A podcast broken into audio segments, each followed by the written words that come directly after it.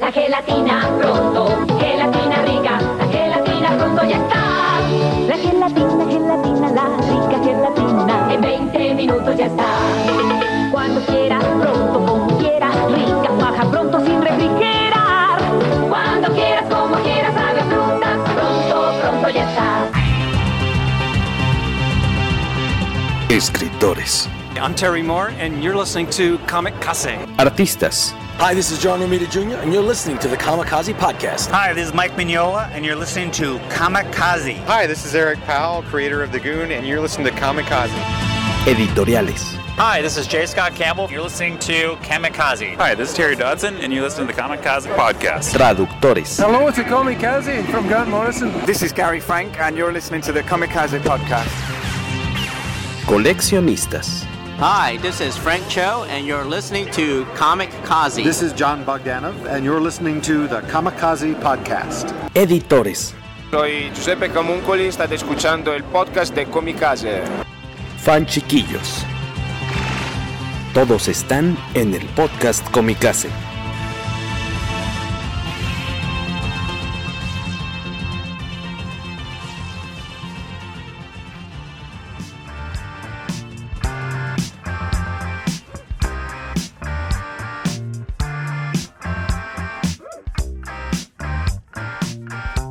Hello there, people. Buenos días, buenas tardes, muy buenas noches. Muchas gracias. Bienvenidos ya al episodio doscientos del poderoso podcast Kamikaze.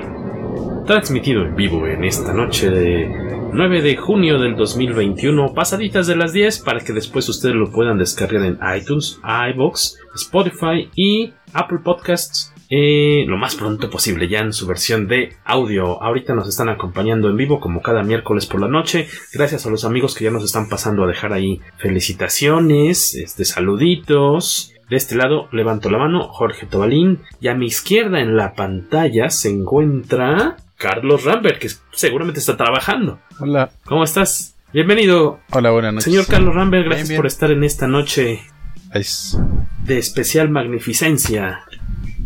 Y abajo en la pantalla se encuentra el señor Sky Waco, bienvenido. Ah, dijiste abajo y el último que mencionaste fue a, a Don Carlos, entonces pensé que ibas a mencionar a Beto, pero bueno. Yo soy Waco, eh, gracias por andar por acá, eh, que sean muchos, muchos cientos más, pues a, a platicar un ratito. Y Don Beto Calvo, eh, la enciclopedia con patotas del cómic, aquí está con nosotros al pie del cañón. Bienvenido, Beto, buenas noches. Hola, buenas noches. Buenas noches. Oigan, pues antes de, de arrancar, este, un agradecimiento a todos, todos los que han sido parte constante o esporádica de alguna forma del podcast Kamikaze. Son un chorro de nombres, ¿no? Este, obviamente, David Méndez, Everardo Ferrer, cofundadores de la revista. Eh, ¿Quién más? Eh, el mismo Lioco. Eh, Raúl Alejandre, por muchos, muchos años estuvo encargándose de echarnos la mano a subir los episodios a la plataforma de iTunes. Eh, ¿Quién más? Eh, eh, ¿A quién más? ¿A quién más se me está yendo? Obviamente, Rodrigo Vidal. Eh, al, al, a Carmix también ha colaborado en varios episodios. Yo me acuerdo de... Ah, es que siempre se me, se me va su nombre porque yo no trataba mucho con él, que era quien te ayudaba a grabar y editar. Bueno, editar más bien, que su usuario era Indigente. Ah, er, er, Ernesto Mata. Ajá, claro que nos que nos grababa grababa el audio de estos episodios pues por varias, varias semanas o meses, de hecho más bien, eh, cuando grabábamos allá en casa de Rodrigo Vidal, por ejemplo, sobre todo allá.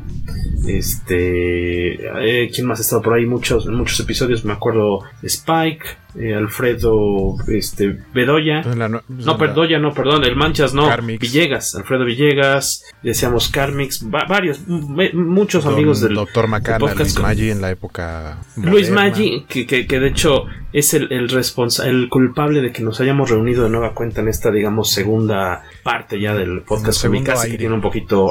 Ajá, en este segundo aire que tendrá cosa como de año, dos años más o menos, si no me equivoco, casi dos años.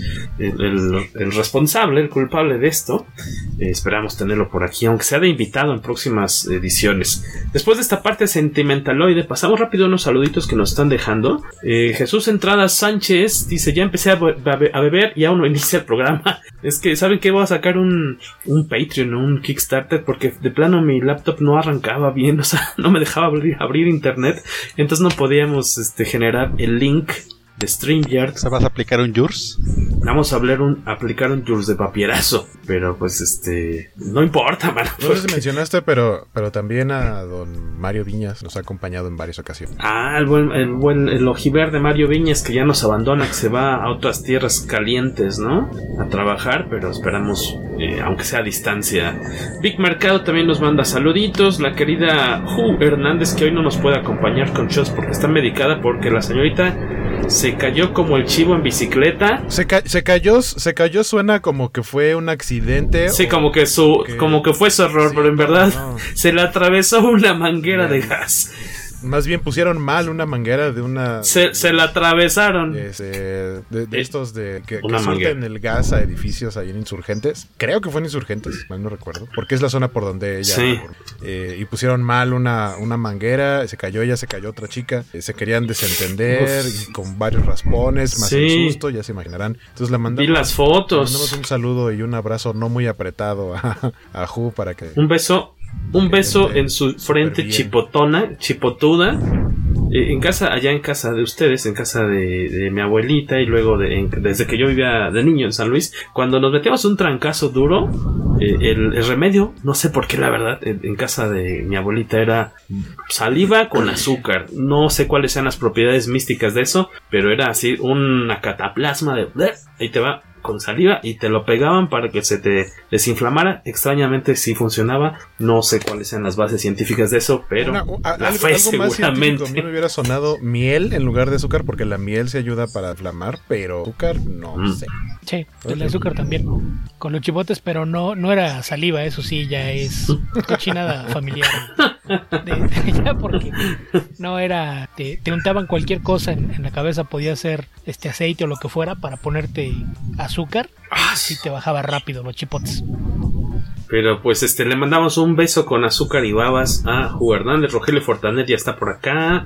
El máster Miguel Cueto, el, el líder de las huestes de Mundo Geek. Una, les invitamos, por cierto, a que pasen eh, no solo al Facebook de Mundo Geek, la, la, lo que es el, la página, la fanpage, sino que eh, busquen a la comunidad Mundo Geek, que yo creo que ahorita eh, como el espacio para cotorrear en buena onda, escuchar recomendaciones, recomendar algo que tú traes, que estás leyendo, O, o que quieres buscar algo, o, o de repente presumir un cómic que te conseguiste. Comunidad Mundo Geek, yo creo que ahorita es el espacio más sano y amigable que hay ahorita en, en Facebook, se los recomendamos bastantes.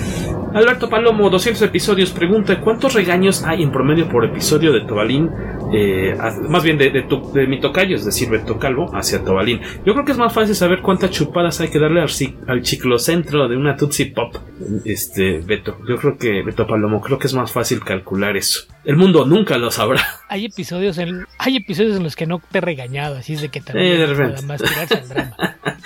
Mascate Flow, Macaste Flow más bien, pues perdón. Yo, pues yo que he escuchado que es todos los episodios, no puedo decir alguno. Tú llevas ahí el conteo, ¿no? Como rayitas de presidiario ahí. Mira, en el peor de los casos hay al menos un episodio en donde nunca agredí a Jorge. En el peor de los casos hay... al menos uno. Hay por lo menos uno. Pues así que digas cuánto. Sí. Eh, Rogelio Fortanet. Los... No, no, no, o sea, en el peor de los casos, así que, que nadie puede decir que durante el programa te agredí de alguna forma. Hay al menos uno en el que no hay forma de que no suceda. Estás.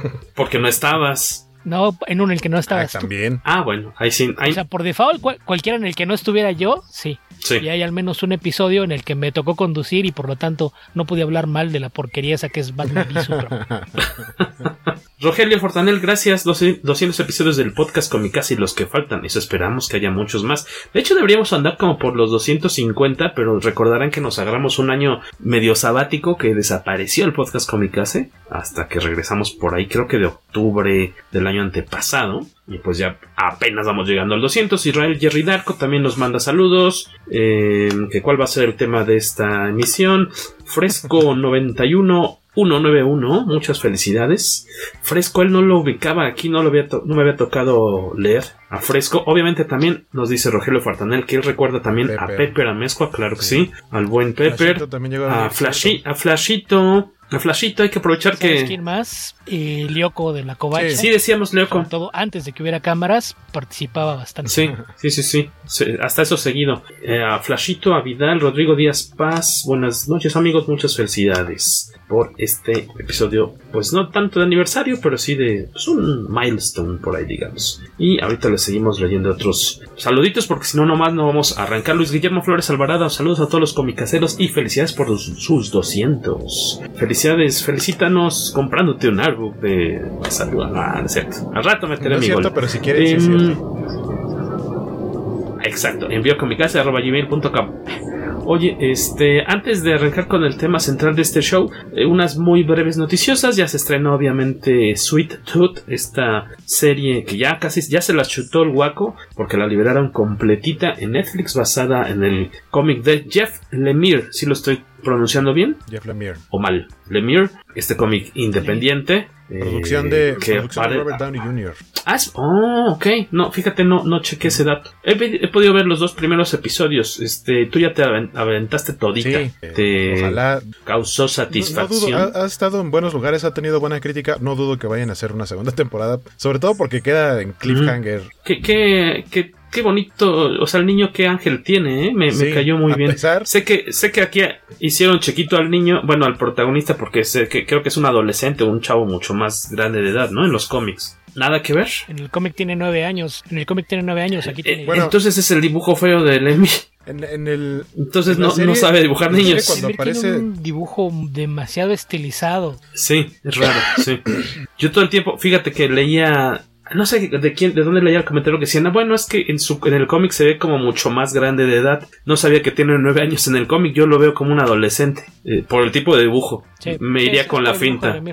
Que además lo, además lo dibuja muy largo, me imagino mm, que para enfatizarlo mm. de que es parte venado. Claro. Que se vea como muy flaco, más sí. desguanzado. Exacto. Entonces sí, no, no te da, no te refleja la edad que se supone que tiene, pero durante la historia, eh, porque te dicen que nadie, no hay híbridos de más de siete años y él tiene nueve. Ah, ok. Y es donde empieza, que también acá en la serie de televisión también hay comentarios de que es que nunca había visto uno tan... Sí, sí es. La, la adaptación es muy libre, pero sí tiene mucho de, de la esencia. Así, sí, sí puedo verla yendo hacia el mismo lugar y tocando los temas en común, a pesar de que la historia está bastante muy... Me gustó mucho, o sea, el niño empieza teniendo nueve años, igual que en el... Pero, pero pasa un año, o sea, tiene un, un año completo viviendo como él solo, y ya la aventura principal, o gran grueso de la serie, se, es, es a partir de que tiene diez años. Eh, me gustó mucho, me gustó mucho toda el, el, la cuestión de producción, desde la fotografía, todo lo que tiene que ver con visuales, los efectos están muy bien, la música está muy bonita, eh, algo que me gusta mucho es que cada capítulo cuando inicia y cuando van a, a presentar el, el título de Sweet Tooth, siempre lo ponen como,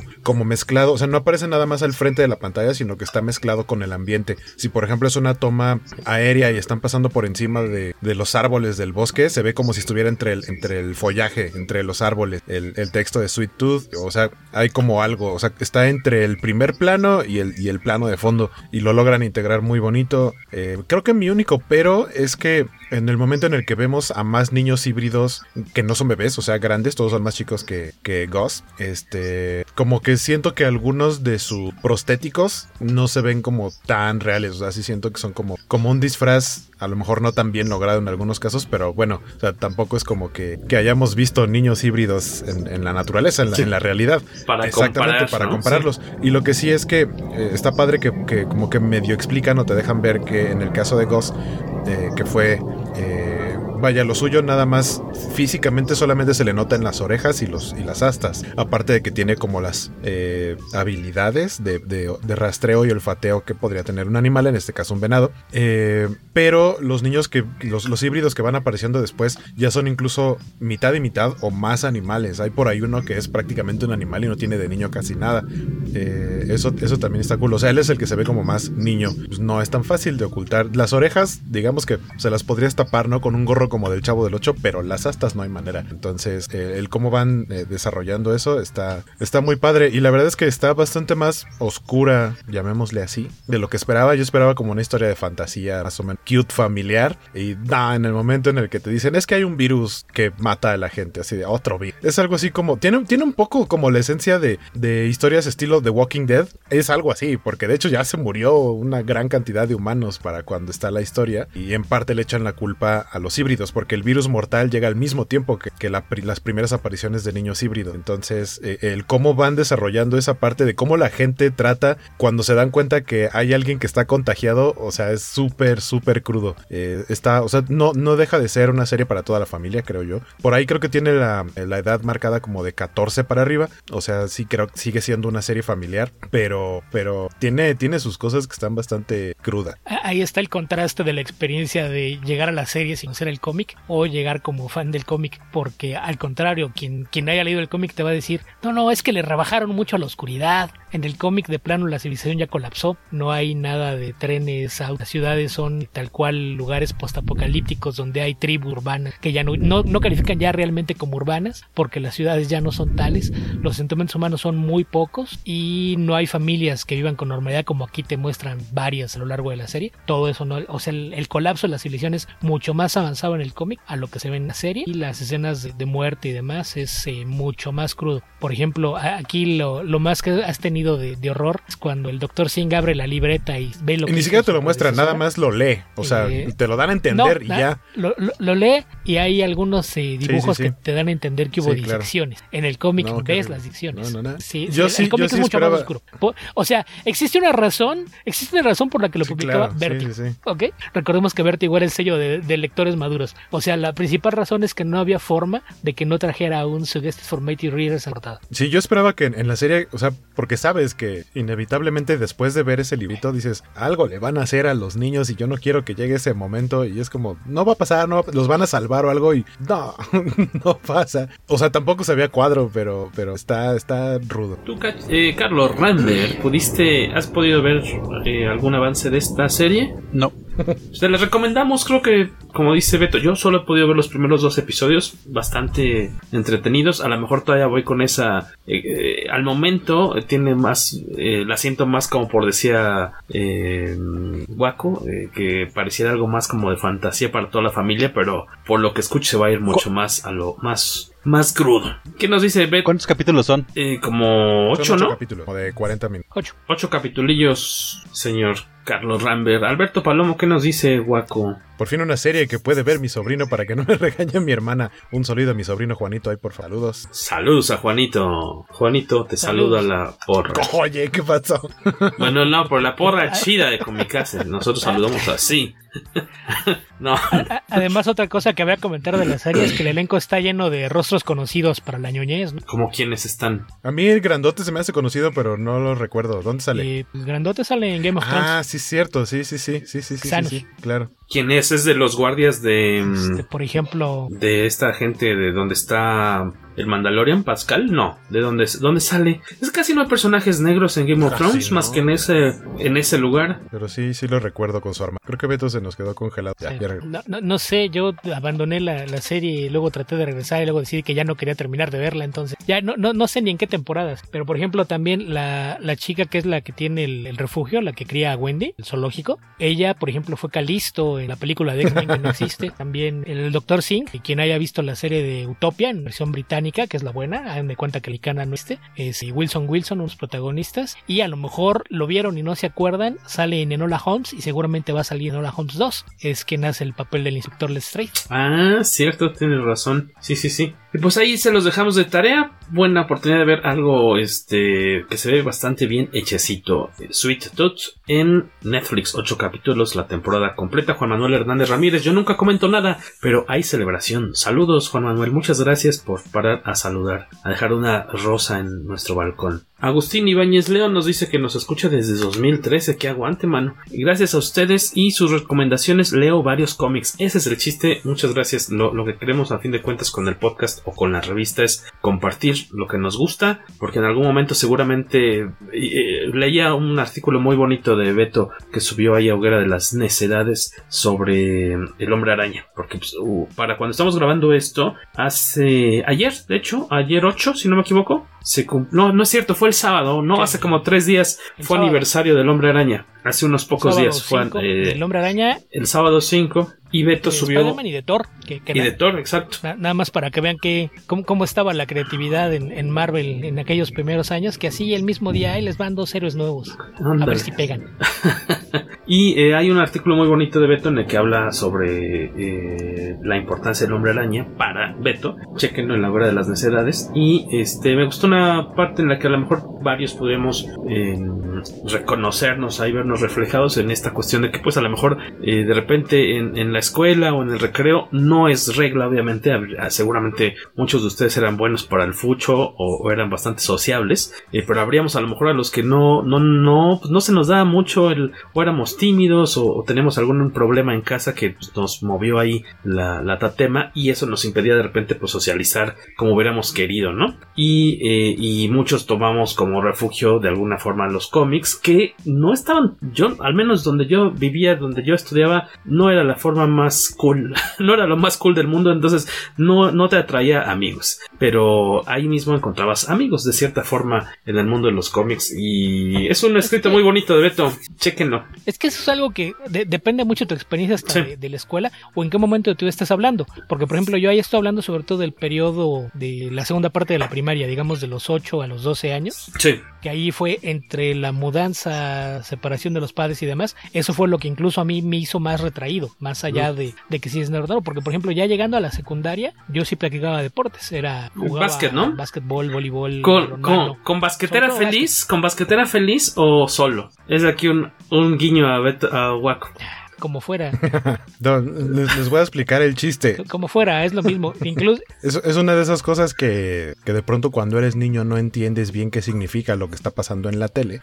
Y yo, eh, entre de las muchas cosas que no entendía era cuando pasaban El Príncipe del Rap y empezaba a cantar el intro, decía con goma de mascar y basquetera feliz. Y yo dije, ah, la basquetera seguro es el aro donde, donde tira, donde, donde anota canastas. Pero tan no era el único que eh, hace, hace unos años me enteré que existía un podcast que se llama Basquetera Feliz. Entonces dije, no era el único que entendía que era basquetera. Y no, era básquet. Con básquet era feliz. Ah, es igual que el señor Moniacás, el villano de los Caballeros del Zodiaco. Un conocido este villano, el, el Moniacás. Eh, pero dice Beto que, bueno, ya en secundaria él este, jugaba básquet y ya era, era bueno para los deportes. Y aparte le gustaban los cómics y ya no era un impedimento de ningún tipo. Pero los cómics te fueron de apoyo en un momento difícil, ¿no? Pero, pero te digo, sí, o, o sea, al, al, al momento, o sea, la, la mudanza fue así de que, ok, nueva escuela, nueva casa, aparte vivía en una avenida, ni siquiera forma de salir a jugar a la calle, entonces sí, sí era complicado, no sé, tendría tal vez un mes de, de cambiar de modo a casa de mis abuelos, cuando de repente me, me llegaron con una caja con doscientos cómics, cuáles eran probablemente unos ciento setenta, ciento ochenta, hombros Hombre Araña, o sea, había por ahí algunas cosas de otros títulos, pero mayormente debe haber habido, no sé, una docena de los Mac División Historietas, y unos ciento setenta, ciento ochenta números de, de las hombros Hombre Araña, desde el número uno, y había algunos huecos, pero si no mal recuerdo, el último número sea el ciento noventa y uno o el ciento noventa y dos. Entonces eran de, de esos ciento noventa y dos, faltarían unos ocho o diez cómics quizá, y había en la caja algunas otras cosas de las publicaciones de la misma editorial de novedades que ah, hubo que unas... en la que publicaba un cómic de cada día de la semana. Yo creo que te habían metido ahí unas señores o algo acá más picosón en esa selección de, re- de revistas. Unas olala. Eso seguramente unas ya lo, lo escaneado. No, lo, lo que pasa es que en casa de... No, eso... Bueno, si tomas en cuenta que la mayoría de mis tíos eran entre diez y quince años más grandes que yo, esas las encontré después en otras partes, pero eso es otra historia.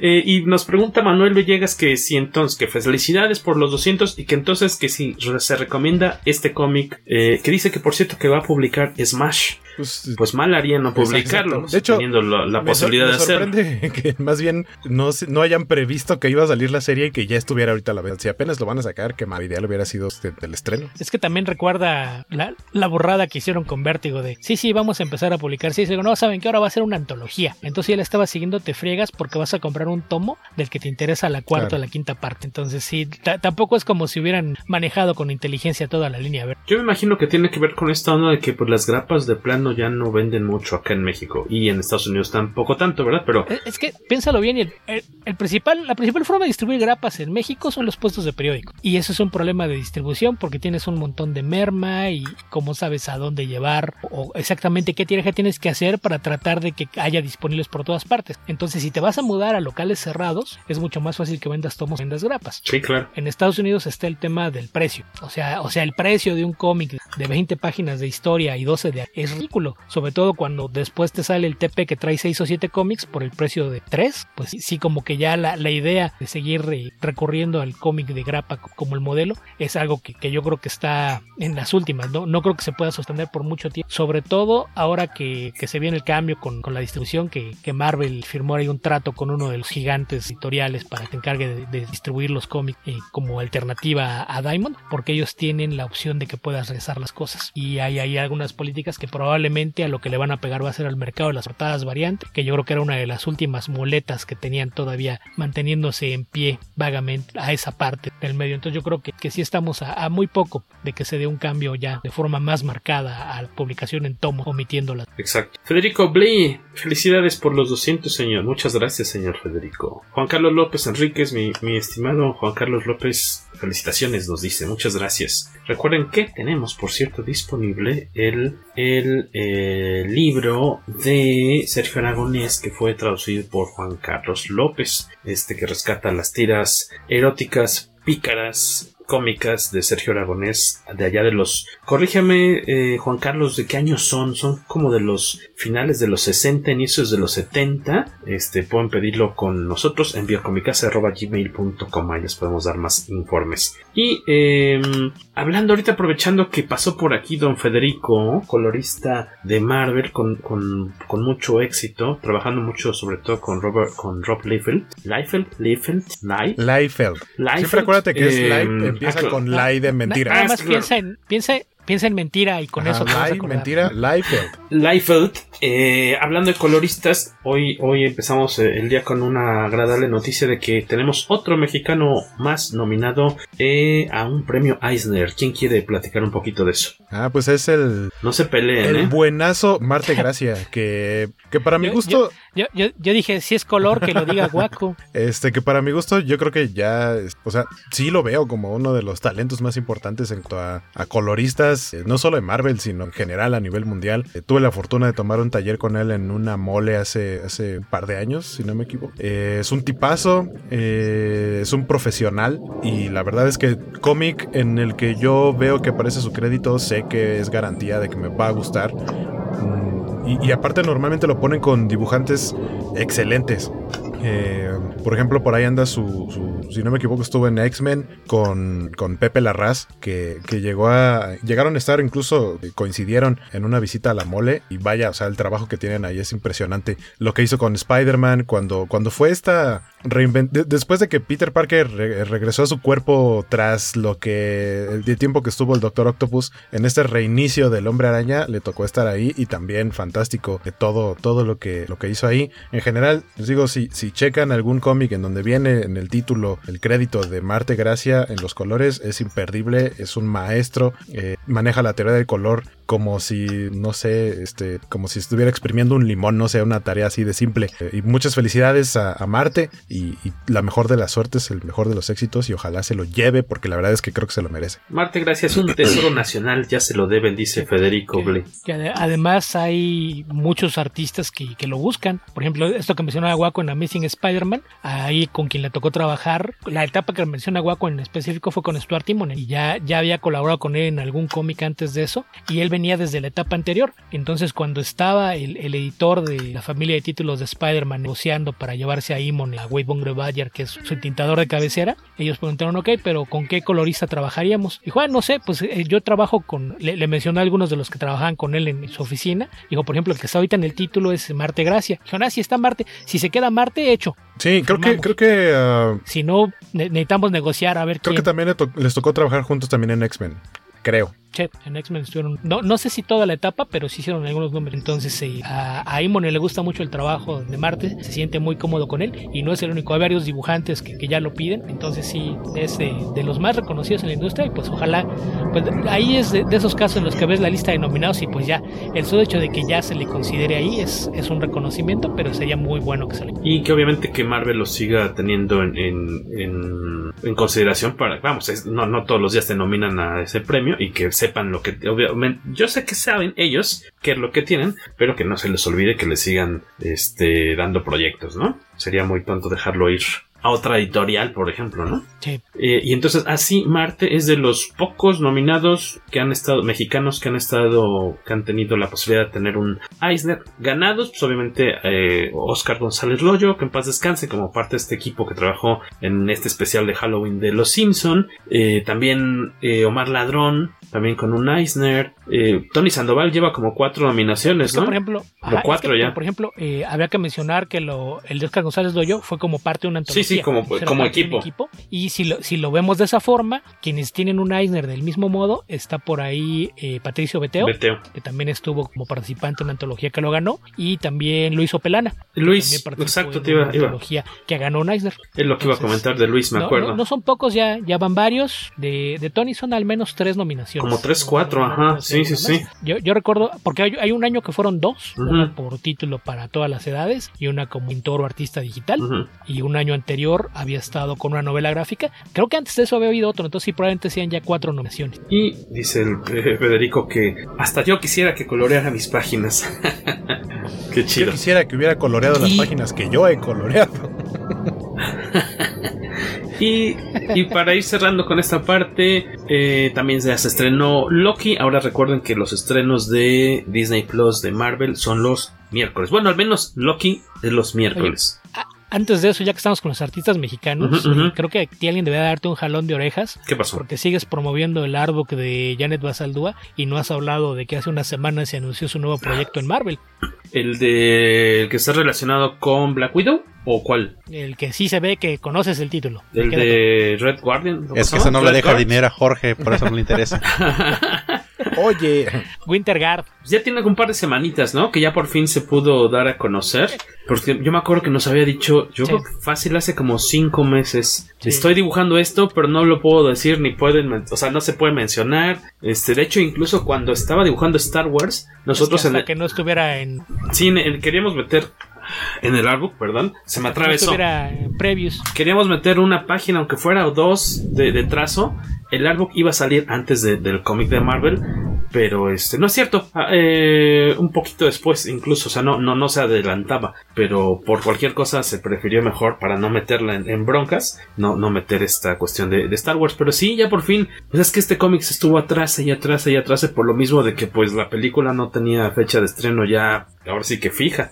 Pero qué bueno. Sí. O sea, fue, fue hasta que no apareciera el cómic en el preview. Si Marvel dijera algo o hubiera algún anuncio, no, no podía decirlo. Pero, sí. Pero pues ya está. Que sí, básicamente es con los personajes rusos, empezando por el Red Guardian. Son, son personajes que en los noventa se llamaban los Soviet Super Soldiers, pero pues ya como Super Soldados es parte de, de otro sector de la milicia y lo de Soviet ya está completamente en desuso, pues ahora se llamará Winter, Wintergard. Wintergard.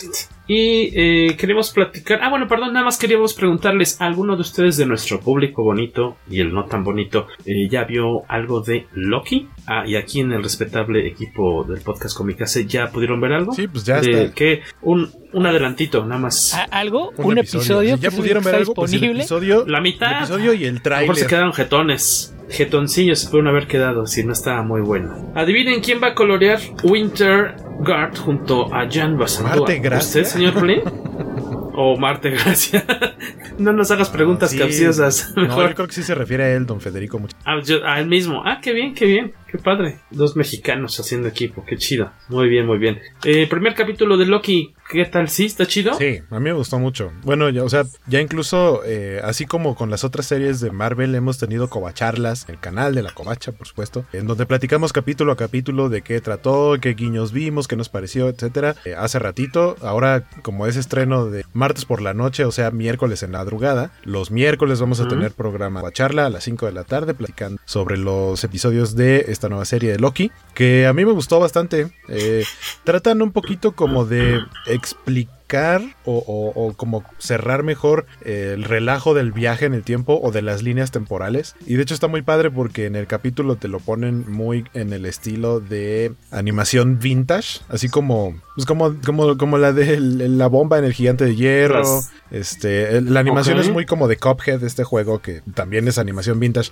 muy como de, de las primeras épocas de los, de los Looney Tunes y demás tipo de animaciones, en donde explican qué es lo que sucede, cómo existe esta, eh, esta división que cuida la línea temporal, porque mencionan que en la antigüedad existían eh, mu- existía un multiverso, existían múltiples eh, universos que, cuyas líneas de tiempo llegaban a chocar, y mencionan incluso una guerra de, de, de universos, y lo que aparece ahí tres personajes muy importantes que son los guardianes del tiempo, eh, que se supone que lo que hacen es como condensar y decir, bueno, esta va a ser la línea de tiempo para que no choquen el multiverso, y este, pero esta, esta división que existe, que es la T V A, que es Time, no sé qué. En español tiene las, las, las siglas cambian el orden de las letras, pero son pues, guardianes del tiempo, tal cual, que lo que hacen es eh, cuando se dan cuenta que existe una anomalía, es decir, algo que se sale de como debe ser la línea de tiempo, eh, ellos mandan a, a agentes que les llaman minuteros para eh, corregir esa anomalía, eh, digamos que les aplican como la de Hombres de Negro de, de borrar todo, o sea, no le borran la mente a las personas, sino que tal cual ponen como resanador mágico, eh, tecnológico que no comprendemos, para eh, Eh, aplanar todo y que no existan errores en la línea de tiempo, porque se supone que ellos tienen eh, la capacidad de ver lo que pasó, lo que es y lo que va a ser. O sea, te dan a entender que ya todo está escrito. Entonces, si por alguna razón te lo explican de una manera muy simple, como con el hecho de que una persona de pronto eh, no fue a trabajar o llegó tarde a trabajar, pero en la línea de tiempo estaba dictado que tenía que ir a trabajar o llegar a tiempo, eso ya cuenta como una anomalía. Entonces mandan a sus minuteros y al señor que no fue a trabajar le dicen, venga para acá, nos lo llevamos y restauran la línea de tiempo. Entonces, básicamente de ahí va a ir la serie de Loki, porque el Loki que vemos es el que escapó cuando vimos en Endgame, en este plan de los Avengers de recuperar cada una de las gemas del infinito, este, y finalmente cuando tratan de recuperar, o su primer plan para recuperar el Tesseract es en la batalla de Nueva York, o posterior a la batalla de Nueva York, y el Tesseract eh, va por ahí en el piso, nadie lo nota, Loki lo toma del piso, crea un portal y se va, y es todo lo que sabemos de él, hasta esta serie. Entonces sabemos qué es lo que está pasando con él. Los de la línea de tiempo dicen, oye, tú eres una anomalía, no puedes hacer eso, así que ven para acá, y lo, lo, lo capturan. A mí me cae muy bien. Yo nomás tengo una principal preocupación con esa Ajá. serie. Owen Wilson, ¿cómo está? ¡Wow! A mí me, ca- a mí me, a mí me cae muy bien Owen Wilson. Contenido. A mí ¿Qué? me cae muy bien. A, a mí sie- siempre que... Es como Jack Black, mientras no lo dejes que se ponga loco. No, y, y, y de hecho bueno. aquí no. Y aquí sí, está muy sí, contenido. Sí, su personaje es tal cual. ¿Sí? Eh, casi, casi, casi, casi un burócrata. O sea, es un burócrata medio rebeldón, mm. pero no deja de estar en un papel muy serio para lo que está acostumbrado a hacer. Entonces, eh, creo que por lo menos en este capítulo, súper bien. Además, tiene una, una enorme ventaja la serie, porque por cómo funciona la Time Variance Authority, la uh-huh. T V A, eh, te, le, básicamente están fuera de la continuidad. Entonces, puedes visitar momentos de la continuidad, pueden entrar en algunos puntos, incluso puedes ligarla a What sí, If. Suena, no, suena a, a lo mejor por ahí va, va el, el planteamiento de What If, que, que sea la investigación de, de las anomalías que ellos han investigado a lo largo del tiempo, mostrarte a lo mejor algunas de esas líneas variantes, porque entonces aquí lo que tienen que entender, lo que vimos que pasa con Loki en, en las otras películas, esa es la continuidad oficial, y lo que tenemos aquí es como un Loki extra. Borraron la beta de la línea temporal. Ajá, de pronto dijeron, no, le va a revelar algo importante. Le aplicaron el resanador temporal. Ajá, este es eh, lo que acaba de decir Beto, que se alcanzó a escuchar. Y por eso es importante, es que es por eso extra. es importante que escuchen la versión completa en audio en Spotify, porque luego la tecnología nos traiciona, como ahorita traicionó a Beto. Tú decías que es como un Loki extra, ajá, dice Waco. Sí. Como tratando de rescatar sí, lo que, no es, que suponemos que quería decir no Beto. Loki, o sea, no es el Loki que vimos en toda la historia de las películas. O sea, aquí es como el Loki que okay. llega justamente hasta el punto de la batalla de Nueva York y, y a partir de ahí a, es como una, una división diferente. Sí, sí, es como que como si hicieras una especie de clon, es una cosa extra. No tiene nada que ver con el Loki que ya vimos pues en Infinity War, en Endgame, incluso en Ragnarok, en Thor dos. Ese es como el Loki okay. canon y este Loki de aquí simplemente lo extirparon de esa línea de tiempo y va a tener otras funciones. Ok, ok, entiendo, entiendo. Pues habrá que checarla a ver si no la podemos adivinar. Está muy bueno. Bueno, el primer capítulo eh, es muy chido. Ya, ya, está, ya está por ahí Beto, ya regresó, creo que sí. Beto. Eh, aquí estoy, sí. Sí, nada más que tuvo que apagar la, la cama para que arranque la cámara. Para que aguante bien la, la señal. Eh, me, me, me, me, me. Eh, pues más o menos, no sé si nos, se nos está yendo alguna cosa y novedad importante de la semana, pero si no, pues nos, nos arrancamos con alguno de los temillas. Como ustedes saben, eh, pues tampoco hay, no es que haya muchísimos cómics que hayan llegado a los doscientos números o más, y no necesariamente todos aprovechan el momento, la oportunidad para publicar alguna historia como o muy relevante o que sirva como puerta de entrada para que nuevos fans se acerquen y digan, ah, pues eh, yo me imagino Imagino que deben ser más los números doscientos que pues le van a entender, los van a disfrutar a aquellos que han seguido los ciento noventa y nueve números anteriores, y ese número doscientos será como una especie de celebración para el pequeño club que, ha man- que se ha mantenido a lo largo de todos esos años de publicación. Ahorita vamos a platicar de algunos eh, ejemplares, de algunas ediciones que han llegado al doscientos. Obviamente debe haber muchas, pero tampoco muchísimas, y sobre todo pues aquellos, los que se han log- logrado esos números grandes pues son eh, seguramente nada más o en su mayoría los de editoriales, pues las editoriales grandotas, ¿no? Marvel, D C y algunos de Image, me imagino, para de, para de contar. Porque vamos, ni siquiera The Walking Dead llegó al doscientos, ¿no? Bueno, Archie doscientos, fíjate, ¿por qué no dijimos que Archie doscientos? Archie doscientos, Archie ahí les fallamos. Lleva también como setecientos números, algo así.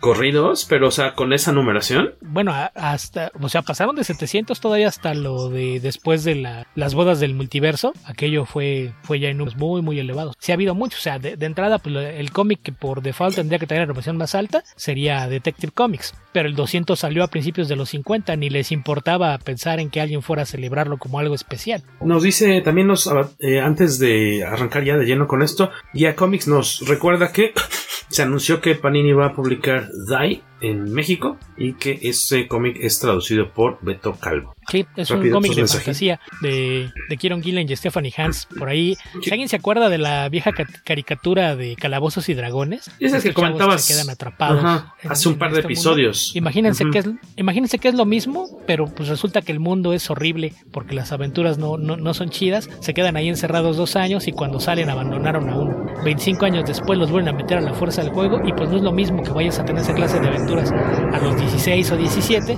a que te metan a la fuerza a los cuarenta y tres o cuarenta y cuatro. Entonces trata un poquito de eso, pero también es una exploración de todo lo que es el género de fantasía, con toda clase de referencias a literatura, a videojuegos, juegos de rol, etcétera. Está, está muy padre, la verdad. Además de que no va a ser muy largo. Eh, para fines prácticos va a ser una serie de cuatro tomos, que en el número veinte, que salió en unos tres meses o menos, termina la serie. Son veinte números y cada, cada arco argumental son cinco partes, entonces en cuatro tomos termina la serie. Nos dice Roja, Rogelio Jordanel que qué chido que vamos a platicar un poco de estos números doscientos. Pues hicimos una pequeña selección, porque pues también, este, ya, ya ahora sí que checando esta pequeña selección, pues no todos son precisamente importantes, ¿no? O sea, no, no pasa necesariamente algo muy relevante eh, en ellos, eh, porque me imagino que no fueron planeados de, de esa forma. ¿Con cuál quieren arrancar? A, a fin de cuentas, ¿cuáles elegimos? ¿Es Superman doscientos? En el que están, hay un equipo grande de, de creativos involucrados. Eh, ¿Cuál era el espacio? Ahí Jorge, Jorge, Jorge acaba de demostrar que no lo. Sí, leyó. Porque los, los, ¿Por o sea, el equipo grande. Ah, pero tienen como cameos ahí nada más. Eh, eh, eh, es un equipo regular que tiene algunas páginas por, por dibujantes invitados. Invitados, nada más. Ah, que, que aparte ah, no. forma parte de la continuidad que no los de, apantall- de la historia de Superman en que no ese los momento. Apantalle o sea, no es algo especial. La portada. Sí, exacto, fíjate. Sí. Pues mira, ya que están hablando de Superman doscientos, pareciera a, a de trancazo por la portada que ahorita les vamos a mostrar, pareciera estos números como pues sí de, de celebración en los que a los que lo, a lo mejor nos estamos acostumbrando en años recientes porque son el tipo de ediciones que han estado publicando pues sobre todo D C, ¿no? Con estos aniversarios de Green Lantern, Flash, Wonder Woman, todos los personajes base o los más importantes de D C, en los que son pues como pequeñas antologías a cargo de distintos equipos creativos. Y este número doscientos de Superman, cuando ves la portada dices, ah caramba, hay como quince nombres este y entre ellos varios pesados, y a la mera hora pues ya cuando lo abres por ahí tres o cuatro artistas pesados tienen una aparición en una paginita solamente y, y, y nada más era como ahí la carnada para que lo compraras. Si, si fueras un buen fan te habrías dado cuenta de que todos los nombres en la portada solamente había un escritor, empezando sí. por ahí. Y si de Pero eso ya lo sabíamos, ¿no? Entonces sabes, no. quién era, sabes quién era el dibujante regular de la serie. No, yo no leía Superman en esa época. El primer nombre que aparece después del escritor. ¿Tú leías Superman Entonces, en esa época? Como dice Guaco, la, la cosa es que es, es algo que tiene que ver con la historia, como iba en aquella continuidad, que es algo también bien, bien normal, que lo que haces es tratar de que a lo mejor alguna historia cierre en uno de esos números. Entonces tienes un, un arco grande y es el, el cierre de, del arco o, o que pase algo importante dentro de esa historia, porque pues tampoco se trata de, de que hagas pausa, ¿no? A ver, paren todo y si los dejamos con el cliffhanger se esperan hasta el siguiente mes, porque ahorita viene la celebración, pues tampoco, ah, tampoco sí estaría hecho. Padre. Y sí, lo, sí, lo, sí. lo ha hecho D C, así es de que no, no sé, pero, pero no me parece que sea lo, lo mejor. Si no, te, si no te importa la celebración y tú lo que quieres y con tu historia, como por qué vas a... Pa- y aparte es un cómic con extra páginas, más caro que el número regular y no forma parte de la historia que venías leyendo, como que no, no, no me parece la mejor selección. Eh, en esa época, ahorita, ¿en, en qué, ¿de qué año es esta historia? Es del dos mil, creo. Dos, dos mil cuatro. Dos, dos mil cuatro. dos mil cuatro. Ya, ¿tú tiene... leías religiosamente su- Superman en ese entonces, este, Beto Calvo, o no? O ¿cuál relación tenías con Superman en ese entonces? No, yo no leo religiosamente nada. No, y, y Superman aquel entonces lo leía de forma más o menos ocasional, de, de esas historias que así me, me desentendía un par de años, luego regresaba a ver qué estaban haciendo, leía algunos y me gustaba, me quedaba un rato, si no me desaparecía. Entonces, en aquel entonces estaba más o menos al pendiente con, con todo lo que estaban haciendo, porque McDaniel no es un artista que me haga particularmente feliz. Creo que en cómics oscuros funciona mejor, por ejemplo, creo que le sienta mejor dibujar a, a Batman o Daredevil que Superman, y no, no me parece que sea malo, pero, pero no es alguien que sea una, una opción favorita, pero me gusta mucho el trabajo de Steven T. Siegel, entonces de, de aquella etapa sí, sí lo leía con cierta regularidad. La portada que estamos viendo es de Jin Ha, me parece. Sí. Sí, ahí está la, la firma, firma, ahí está la, la, la firmita. Jin Ha, que vino a México hace unos que como cuatro años. Que no me atrevería a decir que es lo más bonito del cómic. Y las primeras páginas, ¿no? Son muy bonitas. Ah, estas sí, en las son que... de Bogdanov y Grumet. Bogdanov, Grumet y creo que Jorgens, ¿no? La tercera o cuarta. Hay una de... Es, es que no se ve como Jorgens porque está inventado no. por Kevin Nolan. Se ve, se ve entonces, distinta. Se ve como un dibujo a Kevin Nolan, tal cual. Como pueden ver aquí en pantalla, aquellos que están checando la transmisión en vivo, eh, hay un, hay varios nombres interesantes en la portada. Eh, incluso Libermejo por ahí se... Deodato, Mike Deodato, ¿en qué momento? Es un pin-up. Participa en el libro. Un pin-up. Un pin-up. Ah, es un pin-up. Ah, ok.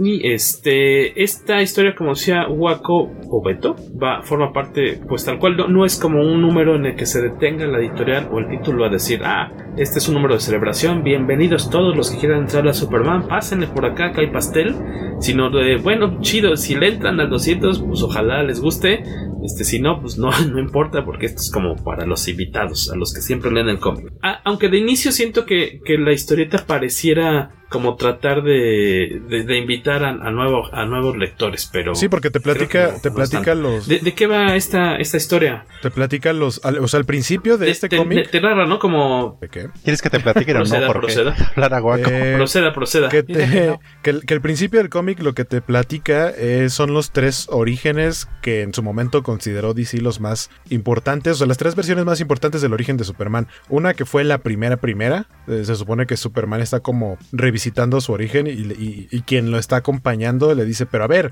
enfócate bien, y dice, ah, ok, ok, y vuelve a contar en otra página, eh, otra vez el origen, pero es la versión de Man of Steel de John Byrne, y, y luego vuelve a, a pasar lo mismo, o sea, encuentra, se encuentra con la misma situación de la destrucción de Krypton, de, de cómo sus papás lo envían en la nave y cómo lo encuentran los Kent, y la tercera versión, que en ese momento creo que era la más moderna, es la de la de Birthright, de Lane Neal Yu y Mark Waid, este, que incluso hay una viñeta en la que que emulan, ¿no?, el estilo de dibujo, como para que lo tengas bien, bien ubicado. Eh, y de, a mí ahí me daba la impresión como de, ah, va a ser una especie como de antología, un recuento de la historia de Superman y de las etapas que ha tenido. Y resulta que no, nada más es como Superman tratando de, de recordar eh, su historia, y después de ahí nos vamos directamente a lo que está pasando en ese arco de, de los cómics de Superman, que básicamente es un viaje en el tiempo. El personaje que lo va acompañando es básicamente él mismo, pero de un futuro en el que eh, algo así como que utilizaron nanobots para tratar de curar de un virus, porque se estaban tomando por ahí una bebida energética que se llama como Jay o algo así se llama. Es como una expresión este, rara, que me llama mucho la atención, porque hasta Batman trae su bebida y va a platicar con Superman y saca su cafecito en lata. No sé si es un café o una bebida energética, algo. Yo creo que era alcohol. Ajá, porque sí, una pachita. Sí, sí. Y así de, ah, hasta tú estás tomando eso, y resulta que esa bebida traía por ahí un, un como virus que va a terminar acabando con, con la humanidad, pero resulta que este Superman en el futuro encuentra la manera de, de como eliminar eso. Eh, no sé, está muy raro. A mí la verdad es que si hubiera sido mi primer cómic de Superman hubiera dicho, no, luego veo cuando haya otro, otra, otra historia, porque aparte de las primeras páginas del arte está bonito, y el resto del cómic no, no, no me gustó el dibujo, la historia no me atrajo en lo más mínimo. Es un, es un brinco futurista, aparte de pronto te encuentras con un personaje que si no ubicas nada del contexto no sabes quién es. Se supone que existe una hija de Superman que, este, que es como una Supergirl que tiene como dos personalidades, o sea, una versión es la hija de Superman, o sea, la hija de Clark Kent, y cuando se transforma en Supergirl es como si fuera otra personalidad, recordándome un poquito a Bruce Banner y a Hulk, que ambas personalidades se odian, pero nunca te dice, o sea, no sabes de dónde viene este personaje, este, no sé, de pronto aparece un Brainiac del futuro, o sea, están peleando en el futuro, la La, la humanidad ya está consumida como por máquinas y virus, y es una cosa rarísima. A mí la verdad es que sí dije, ay, ¿por qué escogí esto? O sea, lo escogí porque la portada estaba bonita y dije, bueno, el número doscientos de Superman. Pero ya, o sea, respecto al resto de los cómics que leí de estos números doscientos que estaba que, que para platicar aquí en el programa, fue el que menos me gustó. La... ¿Tú cómo lo viste, Carlos Rambert? Pues igual, como dice Guaco, muy arrevesado, porque aparte se supone que estás viendo el enemigo es Brainiac doce, pero todo este... Te dice que el enemigo anterior fue Brainiac trece, entonces ¿cómo estuvo para que se, se downgradeara? Sí te lo explica, pero es que está un poquito enredada la historia. Dice que sabía que el Brainiac trece iba a fallar, entonces hizo un respaldo de la mente de, de Brainiac doce para poder rebotearla una vez que fallara el trece. Ajá, pero después vuelve a aparecer el Brain, Brainiac original, bueno, el Brainiac actual, de el que pelea siempre con Superman. Y aparte, este, igual como... Creo que lo mejor, lo mejor es el arte de los invitados, como dice Guaco, que es los que le da este, como que sí, como trajeron a los, a los dibujantes noventeros, y este da un, un poco de nostalgia para los que empezamos a leer el cómic por ahí, pero así la verdad tampoco el arte fue, fui muy fan de, de él. Pues eso, el, la, la historia realmente no, no es nada, nada especial, y es medianamente entretenida, pero, pero no más. Aparte, incluso para hacer el desenlace de la historia que venía, siento que está hasta un poquito apresurado. Como dice Guaco, a, a lo mejor el personaje de la hija no, no lo ubicas. Y aquí como que de repente es, ah, les vamos a explicar de dónde salió y nos vamos a deshacer de él, así en un dos por tres. Entonces sí, sí está, está rara. No, no me atrevo a decir que es malo, pero es, es de esos cómics que más bien termina siendo inconsecuente y completamente Yo creo solidario. Que su principal pecado es que no cumple con... Beto me sabrá recordar quién o, o quiénes han mencionado que cuando alguien escribe un cómic o cuando alguien hace un cómic debes pensar como eh, si fue que, que puede ser el primer cómic para alguien, y que eso debe invitar, o sea, este si fuera el primer cómic de alguien no entendería nada, y creo que que eso es, y sobre todo siendo un milestone, sobre todo siendo un número doscientos, que son los números que normalmente, o sea, por lo menos en mi caso, si, si de pronto a mí me daban ganas de entrarle a algún personaje de cómics, ya sea de superhéroes o no, y, y yo sé que ya tiene muchos números atrás y de pronto se acerca el número cincuenta, el número cien, el número doscientos, digo, ok, a lo mejor voy a empezar a leer a partir de ese, este no, no cumple con eso, o sea, es, es algo que yo lo hubiera, me hubiera decepcionado de haberlo comprado en ese momento, porque no estás entendiendo nada realmente, porque sí, sí trae demasiado background, no, no, no es un buen acercamiento de, para, un, para un lector de primera vez, creo que no, no sería adecuado. Hay que mencionar que en esta, en la trama, lo, una parte de lo que está tratando Superman eh, de hacer es salvar a Lois, porque eh, este virus eh, de nanobots que empieza a contagiarse hacia escala global empieza a convertir a la gente como a carcomerles la piel, digamos, par- bueno, parte del cuerpo, hasta convertirlos en pues, como en una cruz ahí de máquina con, con humano, eh, y eh, esta Lois se ve en riesgo de, de ser, este, de perder la vida, y le pide Superman a Lex Luthor que por favor que haga lo que quiera, lo que sea necesario para salvarla. Aplica la de Walt Disney. Dice Lex Luthor. ¿Cuál es la de Walt Disney? Congelarla hasta que exista ah, suficiente tecnología una o cura. una cura ajá, para, para lo que tiene. Porque dicen, no, es que prácticamente ya está muerta. No, por favor, haz algo, revívela, de, ayúdala, cúrala. Ahorita no existe eso. Yo hago lo que quieras. Pero tengo yo un procedimiento pensado, obviamente, para mí, para Lex Luthor. Este, en el caso de morir o algo así, en el que pues vamos a congelarla este, y que se quede así hasta que exista la manera de, de, de curarla o revivirla. Y a cambio de que Superman salga de circulación o que pueda participar solamente cuando se le requiera, pero de forma anónima. Entonces, de hecho, dan a entender que la versión oficial en esta historia es que Superman pues eh, se fue, ¿no? Que es, no, no, no pudo haberse regresado a su planeta, obviamente, pero se fue al espacio o algo así, dicen, ¿no? Así como, ah, bueno, dijo que, que ya se iba, que iba por los cigarros y que ahí nos vemos. Y dejan de ver a Superman, la, la humanidad. Eh, por ahí Batman, de hecho, es de las personas que también está tratando de controlar esta cuestión de, del virus y todo el relajo que ocasiona, pero él mismo también ya está eh, contagiado, ya tiene ahí como la mitad ahí medio de robot. Eh, Wonder Woman también, eh, lo, lo que son las amazonas, este virus les afecta de forma distinta, pero también es como que arrasa con ellas. Eh, de hecho, la estamos viendo ahí en pantalla, ya una Wonder sí, Woman. Sí, como que le, les, les crece hongo, moco o algo así en la piel. Son, esos son canas, quiero suponer, no, ¿verdad? Las canas sí, creo que sí. O, Porque sí, supone, ¿no? o sea, supone que ahí se supone que ya viajaron, o sea, llegaron a mucho tiempo después, muy en el futuro. Son, son esta imagen que estamos viendo corresponde a cien años en el futuro de cuando está sucediendo la, la historia. Y ya Wonder Woman es la última amazona y pues ya también están las últimas. Este, está tratando de ver de qué forma pedirle a los dioses que le ayuden a, a, a intentar una última resistencia. Pero sí, sí, el, el, este, el villano, como ya decía Cacha, Carlos Rambert, es Brainiac, eh, y es un poco extrañilla la, la historia. Igual, si quieren echarle un ojo, pues podrán encontrar algunas ideas interesantes, pero creo que no, no, el arte creo que tampoco le ayuda mucho, creo que lamentablemente es medio desigualón. Eh, nos decían por aquí que eh, Jesús Estrada dice, ah, hablando de que Deodato sale en los créditos de portada y que hace un pino, dice que sí, que Deodato dibujaba unas Wonder Womans bien chidas, sí, sí, sí, hermosas. No sé, que creo que era lo suyo hacer pin-ups. Luis Guillermo Flores Alvarado, es decir, como Adjustment Team de Philip K. Dick, les pregunta. Bueno, es lo que está... Está preguntando por lo de Loki, me imagino. Es algo... La, la idea es similar. Y así el, esta pequeña pues revisión de Superman doscientos que decíamos del dos mil cuatro. Que eh, pues yo creo que... Pues nomás si tienen la, la curiosidad, chequenlo. Y las tres primeras páginas están súper chidas, pero... Están bonitas, pero... Creo ajá, que de ahí... Más. No, como que no. O menos que sean fans de Jin Ha y quieran la portada y sepan que va a venir a México o algo y lo quieren que la firme. Si no, no se pierden de nada. Que fue un Rotten. Ahí está la calificación de Beto. De Beto, de, de Skywaco. De ahí voy a relacionar un poquito Superman con el siguiente título que tiene ahí un... Un homenaje muy bonito, que se trata de Los Simpsons, número doscientos de la tristemente extinta editorial Bongo Comics. Este título se publicó cinco años antes de que desapareciera la editorial.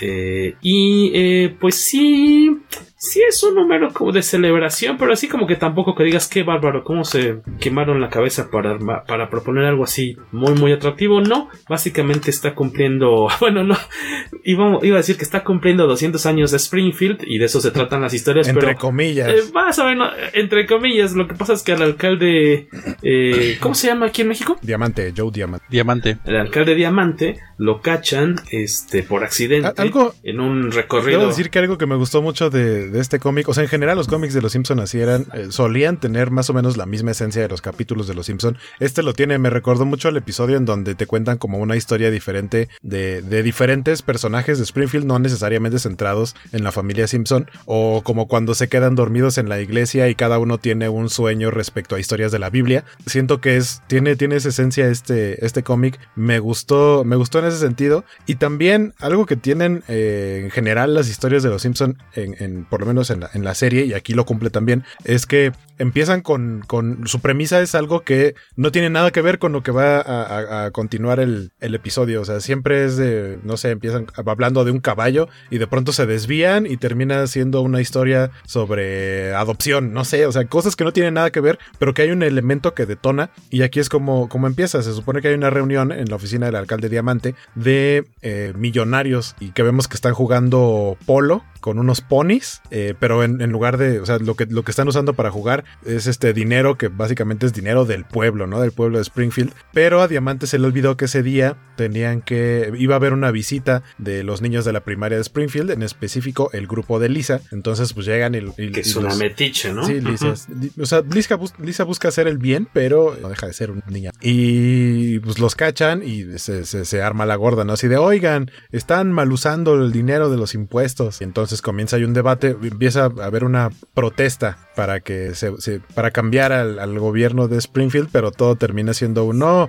es que ese dinero realmente es para celebrar los doscientos años de la ciudad, a lo que Lisa dice, oiga, no es cierto, porque de acuerdo al, a la fecha de, de en que se fundó esta ciudad, fundación, este, hubiéramos cumplido doscientos años en mil novecientos noventa y seis. ¿De, com- de cuándo es este cómic? ¿De, ¿De qué año mencionaste? Ahorita te digo, aquí lo tengo anotado. Este, y fue así de, y estamos en tal año. Del dos mil, es del dos mil trece. dos mil trece, así de, no coinciden las fechas. No, no, no. No, lo que pasa, y ahí le menea, ¿no? Para que según esto se ajuste, este, porque para festejar el doscientos aniversario de, de Springfield. Ajá. Es que les dice, no, no, eso del partido de polo, no, no, no es que estuviéramos malgastando el dinero del, de, del erario. Era un ensayo, era un rehearse, ah, de la fiesta. Un ensayo de, de la fiesta del de bicentenario de Springfield. ¿Cómo que del bicentenario de Springfield? Si eso fue en los noventa, ¿no? Dice, bueno, no, es que se acordarán que en ese entonces estábamos muy preocupados viendo que un, un programa de tele o algo por ahí, me acuerdo. Dicen, ¿no? Así como, bueno, es que la verdad, cuando era el bicentenario real, todos estábamos distraídos con un evento, no me acuerdo si deportivo o televisivo, y es que ah, lo dejamos eh, pasar, no fue, pero por eso vamos a, a festejarlo. Estábamos muy distraídos. Ah, es cierto, estábamos todos haciendo fi- fi- fila, haciendo fila para ver Día de la Independencia. Exacto, entonces, pues ya, eh, eh, lo que, bueno, esta is, el Simpsons doscientos trae como cuatro historias en general, la más larga es Más Historia, y hay luego otras tres cortitas, que no tienen nada que ver con, con la principal, y en sí es como, te, te cuentan, eh, que, cuál ha sido la, entre comillas, relevancia de Springfield en distintas épocas, en las que de alguna forma ha tenido que ver con, con, eh, un cambio, pues tal cual, histórico, con los hermanos, la historia, este, la historia, para decirle, Wright, la historia norteamericana. Con la historia exactamente eh, norteamericana están lo, los hermanos Wright, lo de los padres fundadores, que acá son la versión que cuenta, y estas pequeñas historias las va comentando o contan, narrando algún personaje de, de los Simpsons. Está el chico de los, el señor cuate, el cuate que tiene la tienda de los cómics, Jeff, ¿no? Albertson, que por cierto, algo que me llamó la atención es que el, el nombre que originalmente se tenía pensado para ese personaje, para Jeff Albertson, el, el tipo de los cómics, era eh, Louis Lane. Jeff Albert Calvert, Jeff Albert Calverson. No, Jeff Albert. ¿No? Pero originalmente, ¿Iba a ser originalmente se iba a llamar. Hay, hay una. Yo nunca fui de comprar revistas Wizard, pero una que alguna vez encontré, que era justo cuando se iba a estrenar la película de Spider-Man de dos mil dos, la primera de Sam Raimi. Compré esa Wizard y ahí justamente estaban platicando. Hacen una entrevista de algo de los Simpsons y decían, ah, es que pensábamos ponerle Louis, Louis Lane. Y no se utilizó, le terminaron poniendo el otro nombre, pero me llamó la atención que al final de este cómic, y supongo que por varios eh, números más, eh, hay alguien que le escribe a los lectores, y el nombre de la persona que le escribe a los lectores es Louis Lane. Entonces yo creo que más bien era un seudónimo de alguien de ahí de la redacción. Y este, decíamos, pues te, narran un poco algunas historias en las que están involucrados Springfield de alguna forma.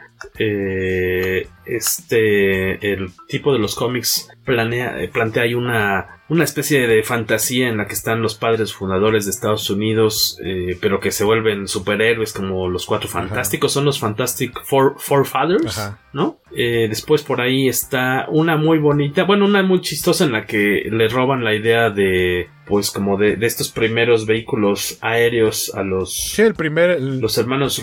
El primer aparato que... Los vuelve. Hermanos Wright. Wrights. Sí, los hermanos Wright que tenían... Se lo roban a alguien... Tenían un negocio de bicicletas. A un antepasado, de ¿no? de bicicletas. Ajá. Al antepasado del profesor Brinco. Brinco. Exactamente, se lo roban en la idea, por decir así. Luego hay uno muy bonito que les voy a mostrar en la que... Tiene que ver eh, el mismo tipo de, de los cómics eh, que platic, platican, ¿no? Que no me acuerdo que es a su abuelo o a quién que tenía una botica, ¿no? Ah, y que llegan dos eh, personajes, dibujante canadienses, dibujante y escritor de cómics y, y hablando, ¿no? De que, de que van a presentar este esta idea de cómic de el hombre promedio, average man. Y, y el tipo les dice, ya le preguntan qué le parece y dice, oh, nadie nunca me había preguntado mi opinión sobre algo, o sea, sobre cómics. Y entonces le dicen, no sé, yo creo que los cómics deberían hablar sobre temas más fantásticos y, y ficción y sobre cómo este un extraterrestre sobrevive. Empieza a contar la historia de Superman y aquellos así de, ¿estás anotando? Sí, estoy anotando. Y, y, y de, de regalo como de propina, ah, porque les dicen, oiga, no dejó propina. Sí, claro que sí, se la dejamos en el mostrador y le deja un sketch de la idea que tienen en ese momento de Superman. Mientras uno escribía, el otro estaba haciendo un sketchito y se lo deja y... Ah, esto nunca va... Esto nunca va a valer nada, como si sirviera de algo y rompe el sketch. El primer... Lo que hubiera sido, en teoría, el primer dibujo de Superman y lo rompe. Ah, malditos. Y se supone que, y al final de esa historia, se supone que el señor ya de grande va en un taxi y le está contando esa historia de cómo le robaron la idea el, de... El de los cómics, ¿no? Ajá. El, el gordo de los no, cómics. No, no, no, pero sigue siendo el señor ya viejito, porque va en un taxi y el... Ah, bueno, el, el, el antepasado, ajá, sí, claro, y, claro. Y, y le va contando al, al conductor del taxi, y así fue como me robaron la idea de crear a Superman. Y, el, y el, el taxista le dice, oiga, ¿y no tiene más ideas como esa? Pues fíjese que una vez pensé sobre un repartidor de pizzas que se queda congelado y termina despertando en el futuro, y en el futuro este, se encarga, se vuelve repartidor de una empresa en donde se hace amigo de un extraterrestre, de un un ojo y de un robot, y resulta que el chofer es Matt Groening, ¿no? Escribiendo la, la idea para Futurama. Ese, ese, ese guiño también me gustó. Y viendo otras historias cortitas, este, hay una de... ¡Ah, se me fue! Hay una este... de Yogi, um... que se supone que es como de dónde ¿Cómo? salió la idea del osito Teddy, Teddy Roosevelt. Ah, claro, con unas versiones de Homero y Bart vestidos de oso, ajá, ¿no? Que, se... que están ahí... Para robarse el picnic. Sí, el chiste es, el chiste es que, que al menos la historia principal de este Simpson doscientos es como, pues, eh, de cierta forma, eh, marcar la importancia que tuvo Springfield en la creación o en el desarrollo de diversos proyectos, diversas ideas que, pues, sí son importantes para, ya sea para la historia o como para la cultura pop de, de Estados Unidos. Creo que la historia principal está divertidilla, ¿no? Este, sí. la, las otras como dos o tres creo que desmerecen un poquitín, como que son de relleno. Este, y eso que está Dorkin, ¿no? Que tiene una historia ahí cortita. Ivan, es Ivan, ¿verdad? Ivan, Ivan Dorkin? Dorkin es un regular de los cómics como de los que, Simpsons. Sí, sí, sí. Pero pues así como que se me hizo más como una historia de, de archivo. ¿Ustedes cómo la, cómo la vieron este Simpsons doscientos? ¿Habían alguna vez, este, en, le habían entrado en alguna ocasión algún cómic de los Simpsons o no es lo suyo? Leí los primeros números, pero así gran fan de los cómics tampoco fui. De hecho, también la historia que me gustó fue la de Moe y su novia, que básicamente es un, este, tiene la persona de Moe pero es mujer. O sea que, que, que termina que termina como ya, este, se pasa tanto él que primero se enamoran pero después ya no los soporta. Y, y según los este los demás hacen como, pues pórtate más Moe para desencantarla y vean lo asqueroso, vean lo asqueroso que eres, este, y así te corte. Y Moe les hace caso, pero mientras más Moe se porta, este, la tipa este más este más se va enamorando de él. Este que es, mientras más Moe patán sea, más le gusta, ¿no? Este que está poniendo ahorita Jorge en pantalla, para quienes están viendo, es, es una historia, más bien es como dos tiras, porque de hecho creo que no es ni siquiera una página completa, pero se supone que es como un anuncio de por qué no deberías jugar videojuegos que causan diferentes tipos de lesiones, adicciones, enfermedades y demás, eh, todo para llegar a, al final a, a la conclusión de que no, ustedes hagan lo que quieran, jueguen videojuegos. ¿Tú, Beto, cómo lo viste este cómic sin este Simpsons doscientos? Pues es que en general tiene el mismo saborcito que tenían todos los cómics de los Simpsons, que era, era esta idea de que no tienes una continuidad, sino que eran historias sueltas, y como toda antología pues era un volado, te encontrabas con algunas historias muy divertidas, con otras que ni al caso, otras que no pasaba de, de la anécdota. En general creo que la, la historia principal creo que, que se sostiene bastante bien, el, el resto sí están para arriba y para abajo, no, no hay mucho. La, la demo está, está divertida porque sobre todo creo que algo que es importante es que si algo sí trataban de hacer era ser fieles a la esencia de los personajes. Creo que en ese aspecto cumple, pero sí la, la historia realmente no aporta mucho. Y la última, que es la eh, este chiste cortito, ¿no? De, de ver qué tan incompetente es la policía de, de Springfield, que no, no son capaces de detener a nadie de los que andan por ahí manejando con exceso de velocidad. Son, son detallitos que te deben enriquecer un poquito el mundo de, de Springfield si eres fan de Los Simpsons, pero sí en, en general creo que el, el problema con los cómics es ese, que, que era demasiado irregular el resultado, y este número es un, un perfecto ejemplo de, de exactamente todo lo mejor o lo peor que podías encontrarte en un cómic. Sí, lo más sólido definitivamente es la historia principal. Lo demás es como de, ah, vamos a poner más cosas. Nos dice por acá Guía Comics: yo conocí lo de los cómics. No entendí qué es lo los de los cómics. cómics. Supongo, Cuando me pasó en la vida real pedirle un autógrafo. Comics, no sé. Yo conocí los cómics, supongo que de los Simpsons. Cuando me pasó en vida real pedirle un autógrafo a Matt Groening sin que hubiera más gente alrededor, salvo un amigo y yo. Y nos dijo que para eso fuéramos al boot de Bongo. O sea, eso, o sea, les lo, los abrió Guía Comics. O sea, les dijo, no, ahorita no, gracias. Pasen al, al no, boot. No, pero pues vas al boot de Bongo y... O sí conseguiste la firma. Ojalá, ojalá se no, lo haya conseguido. No, ya pelaste, ¿no? Si te acuerdas, fuimos los que tuvimos afuera del baño o en tal pasillo. Así de, no, amigo, no sé, no, no, no conozco cómo sea Matt Groening en el video real. A, a lo mejor hay momentos en los que sí se puede uno acercar a... Momentos en los que no debes acercarte a pedir un autógrafo, como nuestro amigo, no nos está viendo, pero Salvador Velázquez, dibujante de cómics, ilustrador, Que, que pues habría estado muy mal, de muy mal gusto pedirle una firma a Lou Ferrigno porque le tocó compartir, ser vecino de retrete en San Diego. Dice, ya cuando salí, salieron al mismo tiempo de los de los baños y estaba al lado Lou Ferrigno. Este, pues no, no, ahí hubiera estado muy fuera de lugar. O pasarle el papelito por debajo, pues tampoco estaba fino. Que, que de por sí, o sea, es famoso por abrir a los fans, que, dice Guía Comics. Para, para Lou Ferrigno todo momento es fuera de lugar si no traes un buen billete en la mano y que de preferencia seas este caucásico. Sí, ahí sí antes de firmarte te volteé a ver de arriba abajo para juzgar tu tono de piel, empezando por ahí. Por eso sí me firmó a mí, aunque me cobró como treinta dólares, me acuerdo. No, ay, por ahí tengo mi foto. Co- no. co- cobraba veinte, pero te vio ligeramente moreno, entonces tú subió la tarifa. Dijo, sacó su cosa, el su pantone, el pantone de tonos de piel. La pantonera. Sí. Su, pan, su pantonera me dijo treinta dólares. Ahí estabas en la barrita por debajo de la media de, de, de los blancos.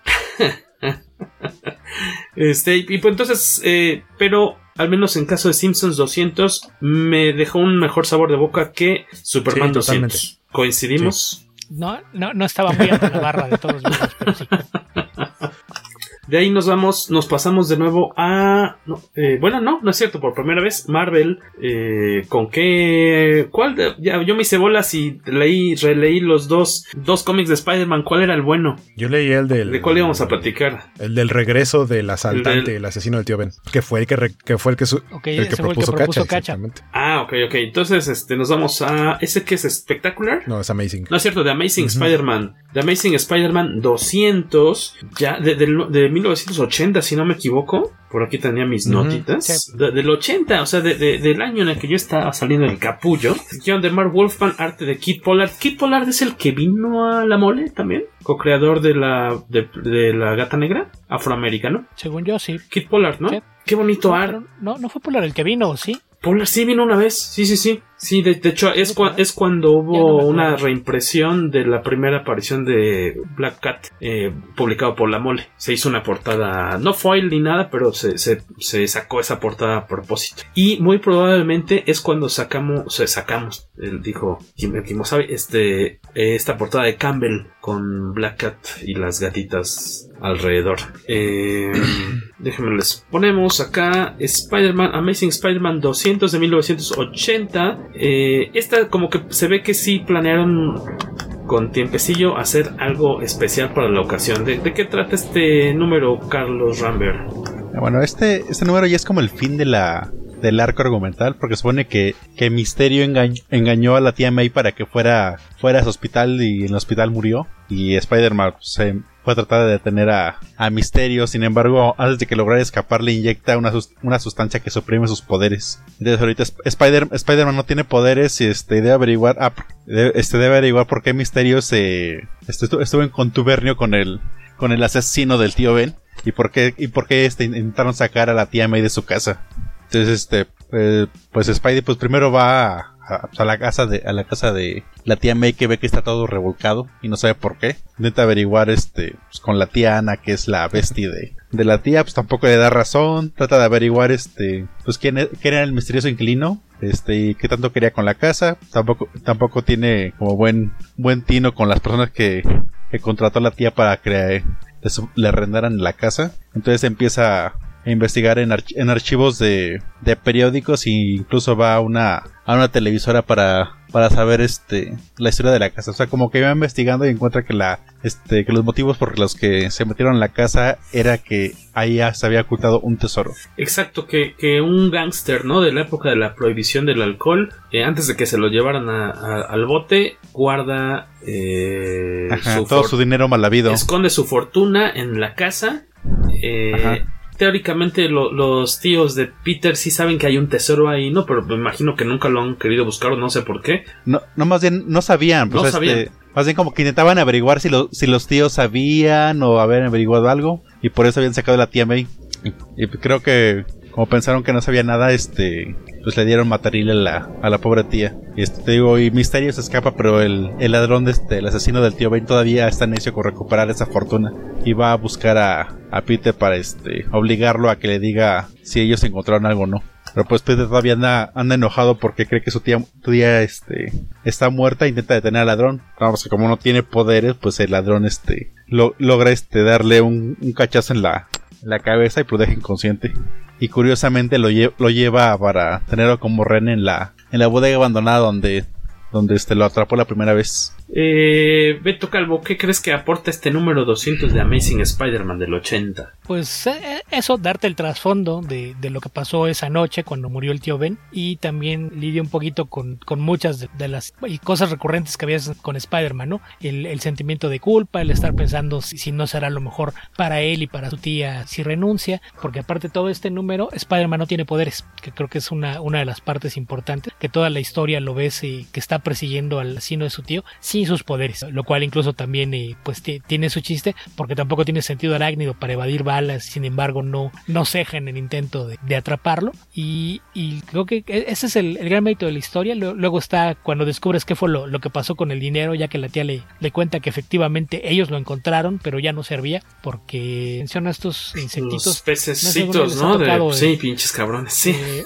pe- pez de plata pez, se llama en inglés, eh, se comen el papel. Entonces eh, ese sí. Si, si en alguna parte han encontrado en lugares húmedos con papel viejo, estos animales son así largos, como si fueran cien pies con dos antenitas y plateados. Ajá. Los animales se alimentan de papel. Enemigos de los Entonces, cómics, ¿no? Sí. Incluso, incluso si los aplastas, dejan uh-huh. una mancha plateada. Enemigos de los cómics y de cualquier cosa que tenga que ver con papel. A mí me, me tocaba mucho verlos en donde trabajaba hace algunos años. Y pues eso fue lo que pasó, que en donde estaban, pues los escondió en una pared, había humedad, se dieron estos animales y se comieron el dinero. Así es de que el, el botín quedó inservible. Esa fue la, la razón. Pero la, la historia pues es muy muy de, de la época, juega mucho con, con el drama personal, la idea de que Misterio siempre está tratando de, de causar caos a través de engaños, el eterno problema de la salud de la tía May, que es una preocupación para Peter, etcétera. Pero en general me parece que es un cómic que, que, que se sostiene bastante bien. Ya, ya se le notan los, los años encima, pero, pero creo que es una lectura que, que vale la pena. Yo no... No recuerdo haber leído esto en español, o sea, no sé si lo tuve,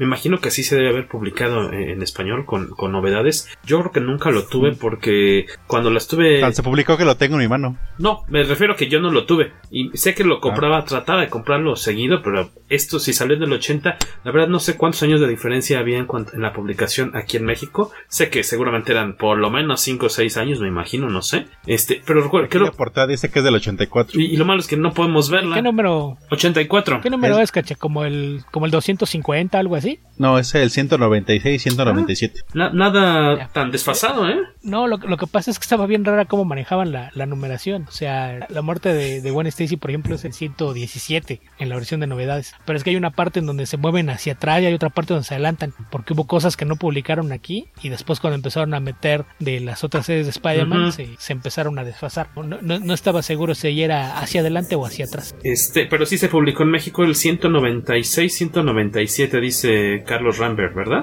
Ajá, como es un número creo que es doble, pues lo publicaron en dos numeritos. números del, sencillos. Sí, aquí. Exacto, es un número doble y es del ochenta y cuatro, la edición mexicana, del ochenta en la americana. A mí me gustó mucho este detallito de que Peter tiene como la oportunidad y, y tan, tan me sorprendió porque no recordaba haber leído esto de niño. Esta escena en la que se reencuentra con el con el guardia de seguridad que le, le o, pidió ayuda originalmente. Eh, en la historia, vamos, en la historia original de del origen del Hombre Araña, el, el guardia que pudo, al que pudo haber ayudado a Peter a detener a este mismo ladrón, se lo encuentra de nuevo, este ya mucho más viejito, y en esta ocasión sí, sí lo ayuda a detener a, a un ladrón que se está metiendo ahí a la, a la televisora, y lo reconoce y toda la onda. Eso, eso me, me gustó ese, ese pequeño momento como de redención que tiene Peter en este, en este número. Fue una bonita, bonita sorpresa. Y el arte que, que lo disfruté un chorro, eh, aunque obviamente ya se ve de, de otra época, de hace cuarenta años nomás. Es muy bonito. Eh, lo disfruté es muy un clásico, chorro. Muy al, sí. muy al estilo Romita. El, el, el bueno, no el, no el hijo. Que por cierto, la, la portada, la portada estaba viendo desde Romita. La portada es de Romita. Sí. Papá. Sí, Romita siguió haciendo portadas para Spider-Man durante muchísimo tiempo. Y aquí también algo que ayuda a la transición es que Jim Mooney era de, de los entintadores clásicos. Entonces seguramente aparte de, de que el mandato pues era seguir los diseños de personajes de, de Romita lo, lo más fiel posible, el entintador también a, ayuda mucho, y aparte el color es de, de Glynis Oliver, pero aquí es de la etapa en la que firmaba distinto, aparece como Glynis Wayne, que es justamente la época en la que estuvo casada con Len. Te justo te iba a preguntar por qué era el cambio sí. de apellido, pero ya, ya nos dijiste. ¿No, no sabías? No. Sí, es, son, son cosas comunes. También de repente por ahí, cuando la gente encuentra cómics editados o escritos por Louis Jones, se preguntan, ¿y es a quién? Y es Louis Simon, el cual pues es, eh, de repente como allá sí se adopta como reemplazo el, el apellido de Casada, se, se dan más casos. Hay, hay muchos casos famosos de, de coloristas, sobre todo, que eran eh, esposas de, de artistas. Está por ahí también de D C de aquella época estaba Tatiana Wood, que, que ella incluso después de, de que se paró de, de Wally Wood, se usando el apellido. Esa es la razón, pero sí, sí me llama la atención porque generalmente eh, los cómics que, que ubicas coloreados por, por Glynis Oliver son sobre todo en, en Spider-Man hizo algunas cosas, estuvo mucho tiempo en X-Men, pero era como, como Glynis Oliver, entonces sí, a mí siempre, siempre me, me causa curiosidad cada vez que veo el crédito como Glynis Wayne. Eh, aquí tienen la oportunidad de, ahora sí, de tener, a, aunque están jugando, coqueteando con la idea de que como que el Hombre Araña dice, es que esta vez no puedo dejar que se me escape este cuate, no es como que, no es que se te, vea tentado a matarlo, pero sí me menciona por ahí de que pues tiene que detenerlo a, a toda a toda costa. Y el, el ladrón, él en verdad cree que cu- cuando ya se topa con el Hombre Araña y luego se entera de que es Peter Parker, dice ya valí madres, o sea, ya de, de esta no la voy a no la voy a librar, y termina pues este, perdonen el spoiler, pero han pasado cuarenta y un años eh, y muere, pero de muere, muere de miedo, ¿no? O sea, de, de, le da un paro cardíaco del miedo de estar frente a Peter Parker y al Hombre Araña. Iracundo. Y ahí es donde iracundo y le queda. Y qué bonita ah, página para los que están ajá, escuchando y, la visión. Y también qué, bu- qué, bueno que, qué bueno que se murió porque unas páginas antes le reveló su identidad. Ajá. O sea, sin razón alguna. Me, re- es, me recordó mucho a las películas de que por ninguna razón se desenmascara Spider-Man y termina luchando la pelea ah, final sin ah, máscara. Bueno, todavía traigo un, un lente aquí que me tapa un, una octava parte de la cara. Seguramente así ya no van a saber. Ahí en, en el caso de los cómics de Spider-Man, sobre todo cada vez que ves y cuando surge otra vez el tema de la salud de la tía May, creo que en el universo Marvel te, podrían tener un, un meme como el de Chabelo. La tía May sobrevivió a y llevando un control de todos los personajes que murieron, ya, ya sea de forma violenta, por enfermedad o con este caso un, ca- un paro cardíaco. Todos los que se murieron antes que la tía May, que se está muriendo, Amazing Fantasy. Uh-huh. Incluso la tía May se murió antes que la tía May.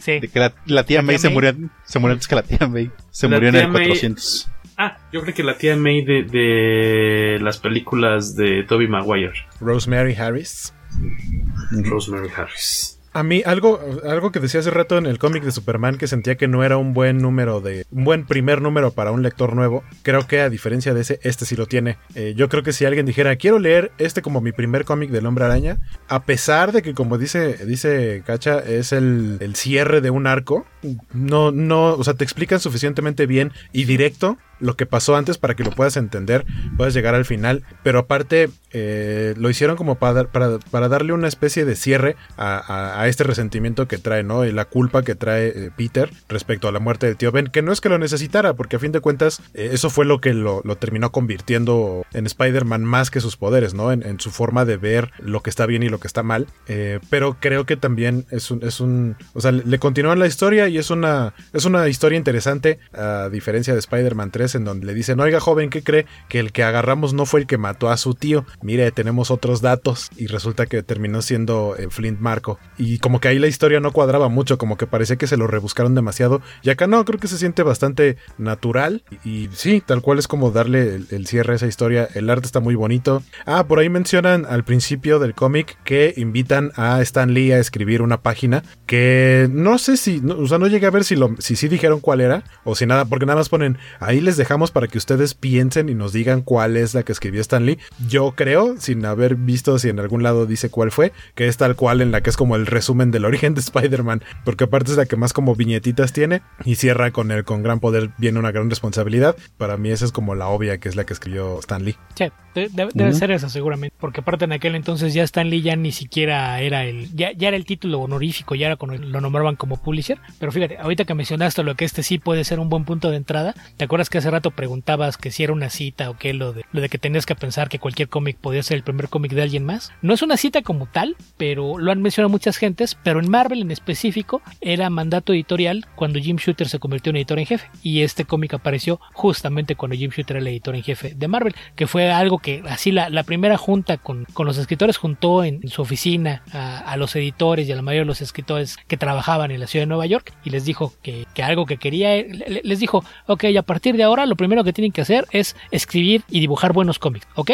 Nadie va a hacer algo que no sean buenos cómics. Así que dices, ok, para esto citaste una junta, baboso, y, y ya del resto de los mandatos que les dio, si in, incluye eso de quiero que cada vez que hagan un cómic piensen que podría ser el primer cómic de un lector. Entonces, eh, creo que era algo que en aquella época se quedaba mucho, y en el caso particular de, de Spider-Man, siempre fue un título que cuidaron mucho. Entonces, por ejemplo, aquí el escritor es Mark Wolfman, que, que Wolfman en aquel entonces ya tenía más de diez años trabajando como editor y escritor. Entonces, sí, creo que es muy cuidadoso, sobre todo con temas de, de la continuidad, qué cosas incluye, qué cosas no. Y sí, la, la página que mencionas se siente distinta al resto del cómic, más allá de que pues es el flashback, el resumen de lo que pasó. Y sí, yo también creo que esa es la Stan Lee.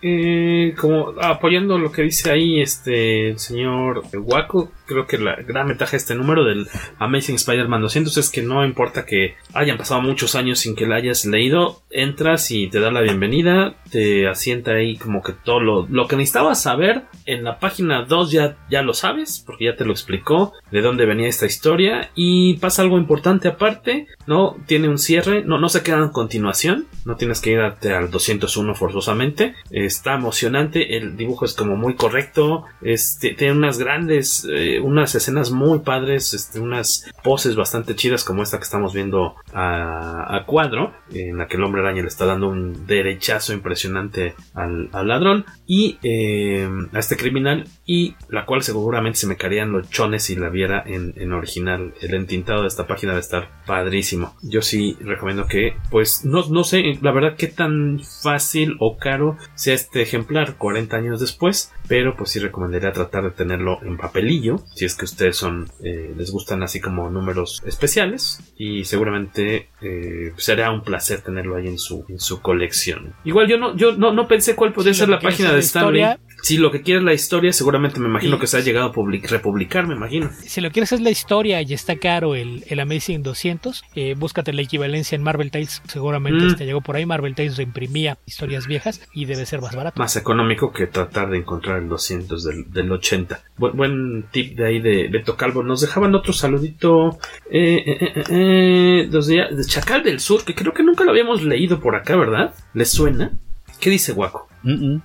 No, dice, felicidades, felicidades por llegar a, por llegar este, a este episodio. episodio. Gracias y siempre los mejores datos. Y salud. Gracias. Pone buena chisma. Los sí, mejores datos. Buena, buena chisma. chisma en el podcast Comicase. Eh, por ahí nos decían que qué onda con, con Spawn doscientos. Fíjate, yo quería proponer el Spawn doscientos, pero yo me imaginaba que es de esos cómics que de plano están hechos para que nada más le entiendan los que son muy fans del personaje. No sé si por ahí alguien del respetable eh, leyó Spawn doscientos, que nos quiera decir si efectivamente es una lectura solamente para conocedores del personaje. Por ahí nos preguntaba Jesús Estrada. Igual ahí nos puede dejar un comentario. Que aparte, que aparte lo del Spawn doscientos fue, ¿a, a quién le interesa fue sacar doscientos? Múltiples portadas, ¿no? Ese fue el chiste, ese no fue el chiste seguro. Del Spawn doscientos. Es en la que tenía la portada de, de Action o Comics, sea, entre otras, ¿no? Creo que sí. ha, ha hecho tantas portadas de homenaje a portadas clásicas que ya es difícil saber en qué momento pasa, Jorge. Pero no es como si hubiera historia en Spawn, o sea, Spawn ni cuando ha tenido escritores, fu- fuera de los escritores invitados que tuvo en los primeros dos años de existencia, realmente nunca ha tenido buenas historias. Entonces, ¿para qué? Y, y yo me pregunto, ¿habrá alguien que haya aguantado doscientos números de Spawn? Yo tengo como veinte y creo que son y creo que son como el triple de los que debería tener. Pues por morbo, nada más ahí mañana que tenga chance, así yo me voy a voy a revisar el Spawn doscientos y espero no salir muy decepcionado y que haya propuesto algo interesantón por ahí. Eh, ya, creo ya, que bueno, ya esta, podrás eh, comentarlo con el famoso meme. Co- el famoso meme de ¿cuál? No espero nada y aún así me decepcionan. Sí, ya por, por, por puro por puro morbo. Este, estos son, ahora sí, como decíamos, pues hay, hay, no vamos a decir que para echar hacia arriba, hay números doscientos en los que simplemente no pasa nada o que incluso pueden ser muy malos, tengo entendido, eh, por ahí estaba el Avengers doscientos, ¿no, Guaco? ¿Le sí, pudiste logré, echar un ojillo? Logré darle una checadita, nos, de hecho cuando estábamos eh, rebotando ideas de qué cómics platicar acá, y yo dije, oigan, pues yo entre los que estuve viendo, me llamó la atención la portada de estos, entre los cuales estaba ese Avengers número doscientos. Y Beto dijo, no, ese no. Y yo dije, ¿cuál? ¿El de Avengers? Sí, no, ese incluso está considerado como el Salón de la Infamia. Eh, entonces, pues por puro morbo dije, vamos a ver de qué. No lo leí completo, pero sí lo estuve revisando así como a grandes rasgos. El dibujo está muy bonito, el dibujo es de George Pérez y está muy bonito. Pero, este, sí, está muy ah, creepy. Okay, okay. Creepy es la palabra que yo utilizaría para... para por lo menos hay, hay candy. Mira, la, no, creepy la, la, la reacción que te debe provocar sí, no. esa historia... Cringe, cringe, es cringe, es así, re, cringe repelús, inmediato. Ñañaras, es, este, no sé qué más. Si, si, ¿Cómo si, se traduce? Si alguien se pregunta cringe. Qué pasó con Carol Danvers, por qué desapareció el personaje como por quince años, pues eh, eh, es que no, no tiene una traducción, uh-huh. Por eso usamos cringe, o sea, es, es la clase de cosa que, que te hace fruncir el entrecejo, a, a, a hacerle repelús, ¿no? Císcalo y sentiste, sentiste escalofríos, ñañaras y todo, cualquier Ajá. otra clase de cosas. Es, es una experiencia desagradable porque es una historia que sí se ve que no, no pensaron ni tantito en las consecuencias. Insisto, si alguien se preguntaba por qué nadie supo nada de Carol Danvers durante muchísimos años, sí. Este cómic es la razón. Este cómic fue el que hizo que dejaran de usar a Carol Danvers. No había forma de que usaras al personaje sin, sin sentirte mal o sentirte sucio al escribirla sí. después de esto. Y por eso cuando reaparece, que es en, en los Avengers de, de Bisek y Pérez, eh, eh, cuando, cuando regresa ahí es alcohólica.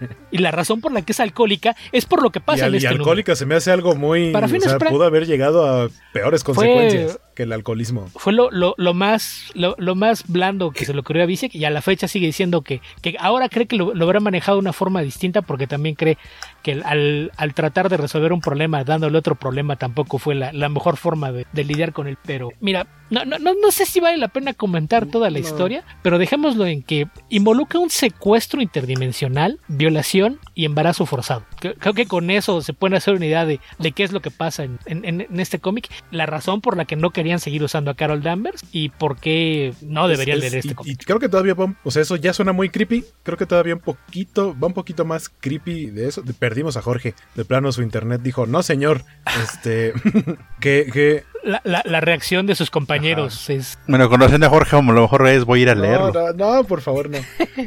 eh, ¿Nunca lo has leído, Carlos? ¿Mandé? Este, he visto ¿Tú nunca re- lo has leído? He visto resúmenes, eh, eh, sí han hablado mucho de él y realmente no tengo ganas de leerlo por lo que le pasa a Carol Danvers. Porque aparte creo que los, los Vengadores es de, de... como que lo toman por el lado amable. Ah, qué bueno, Carol, que este Ajá. que te va bien en la vida, adiós. Pues es que... Sí, o, o, o sea, o sea n- todo, todo nunca pues, se cuestiona la situación. La, la secuestraron, la violaron. Lo embarazaron. Ah, sí, no te preocupes. Ah, si necesitas pero... tiempo para tener al bebé y criarlo, tómatelo, no hay problema. Dices, pero es que aparte, pero es que aparte ni siquiera. Eso es lo que a, van a hacer. Ni siquiera es el bebé, porque el, se supone que de pronto Carol tiene. Pero ella dice: es que no, o sea, no hay manera en la que yo pueda estar embarazada. Tiene al bebé. De hecho, el, el doctor que la atiende es el doctor Donald Blake, o sea, eh, Thor. Y, y el bebé resulta que empieza a crecer a una velocidad aceleradísima. En cuestión de horas ya es como un niño de cuatro años y de pronto ya es un adolescente. Pero de adolescente tiene una inteligencia que ahí menciona superior incluso a la de Einstein, empieza a construir un artefacto, no supe ni siquiera para qué era el artefacto, pero al final termina contando la historia de porque na- o sea, Carol no sabe de dónde salió el bebé, cuando le preguntan, oye, pero es que tu bebé, mira, está bien sano y bien bonito, dice, no,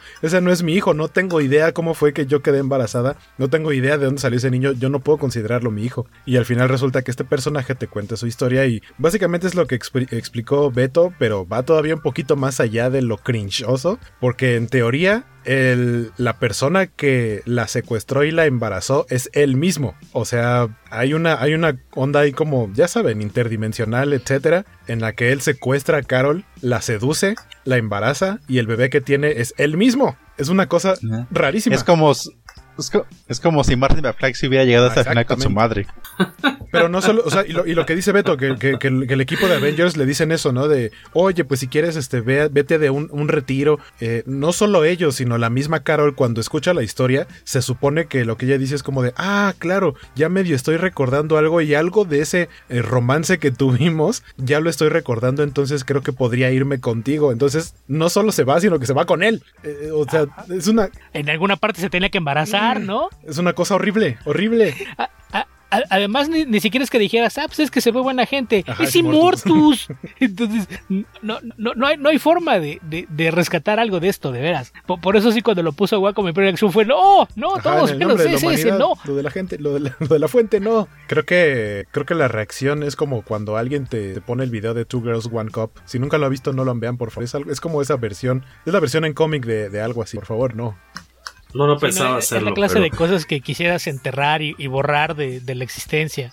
Entonces, de plano, es un cómic muy desagradable y no vale la pena que lo, adquiere, que lo busquen. La portada está bonita y, y el arte de George Pérez está on point, pero no, evítenlo. Dice Jesús Estrada, tengo mi puck de hockey firmado por Joe Sakic, campeón jugador del Colorado Avalanche de la N H L. Él aparecía dibujado en ese cómic y firmó mi Spawn doce en el Madison Square Garden. Supongo que habla del Spawn, dice Rogelio Bortanel, es como Fry, que es su propio abuelo.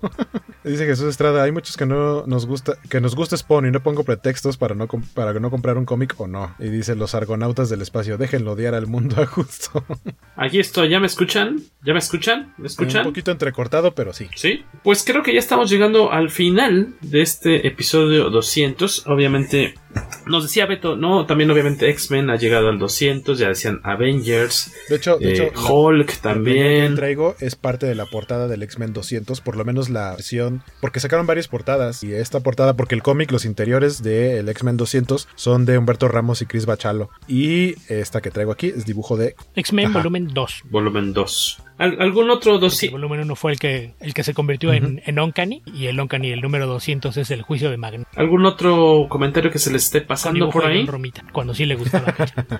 Ay, dibujaba fregón. Es que, es, que, es, que to- es que todavía me gusta cuando hace bien su chamba, no cuando hace lo que hizo en D C. Ajá. Pero es que era D C, ya ahora otra vez está feliz y parece que está trabajando. Su portada del Fantastic Four de sesenta aniversario está muy bonita y va a hacer los interiores. Digo, pues ojalá, porque cuando este hizo la portada de Moon Knight parecía que todavía estaba en D C. Creo que nadie le había avisado que ya estaba en Marvel de regreso. Es que vio al Moon Knight, pensó en Batman, le trajo flashbacks. Vietnam. No, no, ya no quiero hacer eso, no. Oigan, este, no sé, se, se nos olvida algo que con lo que quieran cerrar por hoy. Ya estamos llegando a la medianoche y es momento de despedirnos. Que de hecho ya de entrada, cuando arrancamos el, el programa, ya eh, muy amablemente Don Guaco nos había comentado que ya estaba medio madreadón por, por sus labores cotidianas. Entonces también ya queremos ir a dejarlo que vaya también a descansar, que acá Carlos Amber vaya a cenar porque es persona este de bien y pues mañana también tiene que levantarse a, a chambear para que luego no tenga que sí, estar es. chambeando a la hora del show, ¿no? Tengo puro horario godín ahorita. Horario godín, entonces este no podemos abusar de su valioso tiempo de ninguno de los tres. Este, ¿algún comentario con el que quieran cerrar? ¿Alguna recomendación de algún cómic por ahí, Beto Calvo, de algún doscientos que obviamente nada más comentamos cuatro aquí? ¿Algún doscientos que valga la pena? Es que en general son cierres de historias. Por ejemplo, mencioné ahorita el del juicio de Magneto, me parece que es un buen cómic, pero sí va mucho con la continuidad, o sea, juicio por qué y, y qué. Si ves la portada, además van a ver raro el uniforme de, de Magneto, porque es de la época en la que era el mentor de los New Mutants. Entonces sí, sí, ese es un problema, que generalmente el número doscientos sigue siendo parte de la continuidad de la serie. Entonces, si no la estabas leyendo, el número suelto a lo mejor puede no tener mucha relevancia. Y cuando discutíamos sobre qué cómics podían ser, cuando Cacho propuso el, el Amazing, yo había propuesto también el Spectacular Spider-Man, que es un, un número que a, a la fecha se considera un poquito más relevante y que además ya cayó en la época de, de las portadas especiales, es de, no sé, de ser como el noventa y dos o noventa y tres, que es una portada que eh, están eh, Spider-Man contra el Duende Verde, pero el fondo son eh, telarañas impresas en, en lo que llamaban holofoil, ¿no? Este acabado como de holograma, pero que no tiene nada en tercera dimensión. E- y ese cómic es parte de una historia que se venía desarrollando y sucede algo, porque es la muerte de Harry Osborn, que es un cómic que aparte es de, de mucha introspección, porque tiene conversaciones relaciones entre Harry y Mary Jane, entre Mary Jane y Peter, como que se trataba de, de cerrar muchos hilos con los personajes, y era también la, la idea de redimir un poquito a Harry hacia el final de, de esa historia. Es un cómic aparte de, de John Mark de Matías con Sal Buscema, un cómic que vale mucho la pena y tiene incluso las, las últimas páginas son mudas, que recuerdo que un programa que tenía la edición eh, mexicana, ese con lo publicó Novedades, había algunos textos que estaban tan mal traducidos que tenías que leer la página dos veces para entender qué estaba pasando. Ya cuando lo leí en inglés me di cuenta de, de que habían sido problemas con, con la traducción, o sea, no hay un poquito de confusión, pero, pero ese sí es, es bastante bueno. Pero igual, si no estabas leyendo en ese momento Spider-Man, no tienes una noción de en dónde estaba la continuidad, pues es, es extraño. Además de que cada vez que ves un cómic de Spider-Man y ves en el fondo las Torres Gemelas, sigue siendo algo muy muy extraño. Y un dibujo precioso de Sol, de, de Sal Buscema, y este, unos este, largos monólogos de Spider-Man, ¿no? En este número en específico, muy disfrutable. Pude aventármelo hoy de nuevo, porque creí que íbamos a hablar de él en el episodio, me equivoqué y me lo aventé también. Este, lo disfruté mucho porque era de mis dibujantes favoritos de, de Spider-Man. Este, Guía Comics para cerrar. Felicidades, muchachos, no es cualquier cosa llegar a los doscientos. Mucho ánimo y muchas gracias por tu chamba que a tantos nos gusta. Hablando de doscientos y más, eh, por ahí ya viene, ¿no? ¿O ya salió el doscientos cincuenta de, de Comic Verso? ¿Beto Calvo? ¿O me estoy equivocando? Tienes un número ahí por importante también de, de episodio encima, ¿no? Eh, hoy se liberó en, en Patreon el episodio doscientos cuarenta y ocho. Mañana okay. se, se libera en el resto de las plataformas, incluido Spotify, iVoox, iTunes, Google Podcast y demás. Que dentro de dos semanas pues, aparecerá el número doscientos cincuenta. Dentro de un mes cumplimos diez años haciendo podcast. Eso es amor, señores, eso es amor.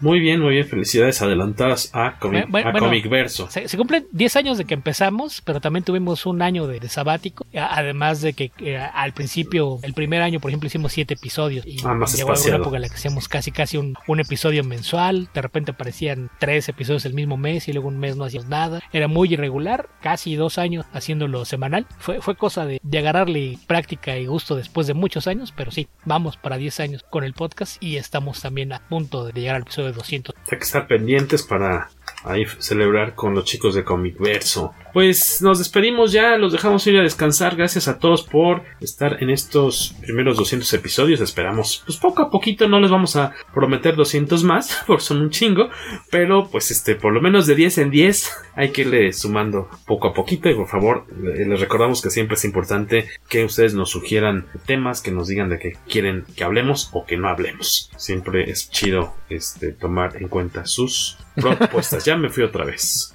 Sí, no, no, estaba diciendo Jorge que muchas gracias, sí.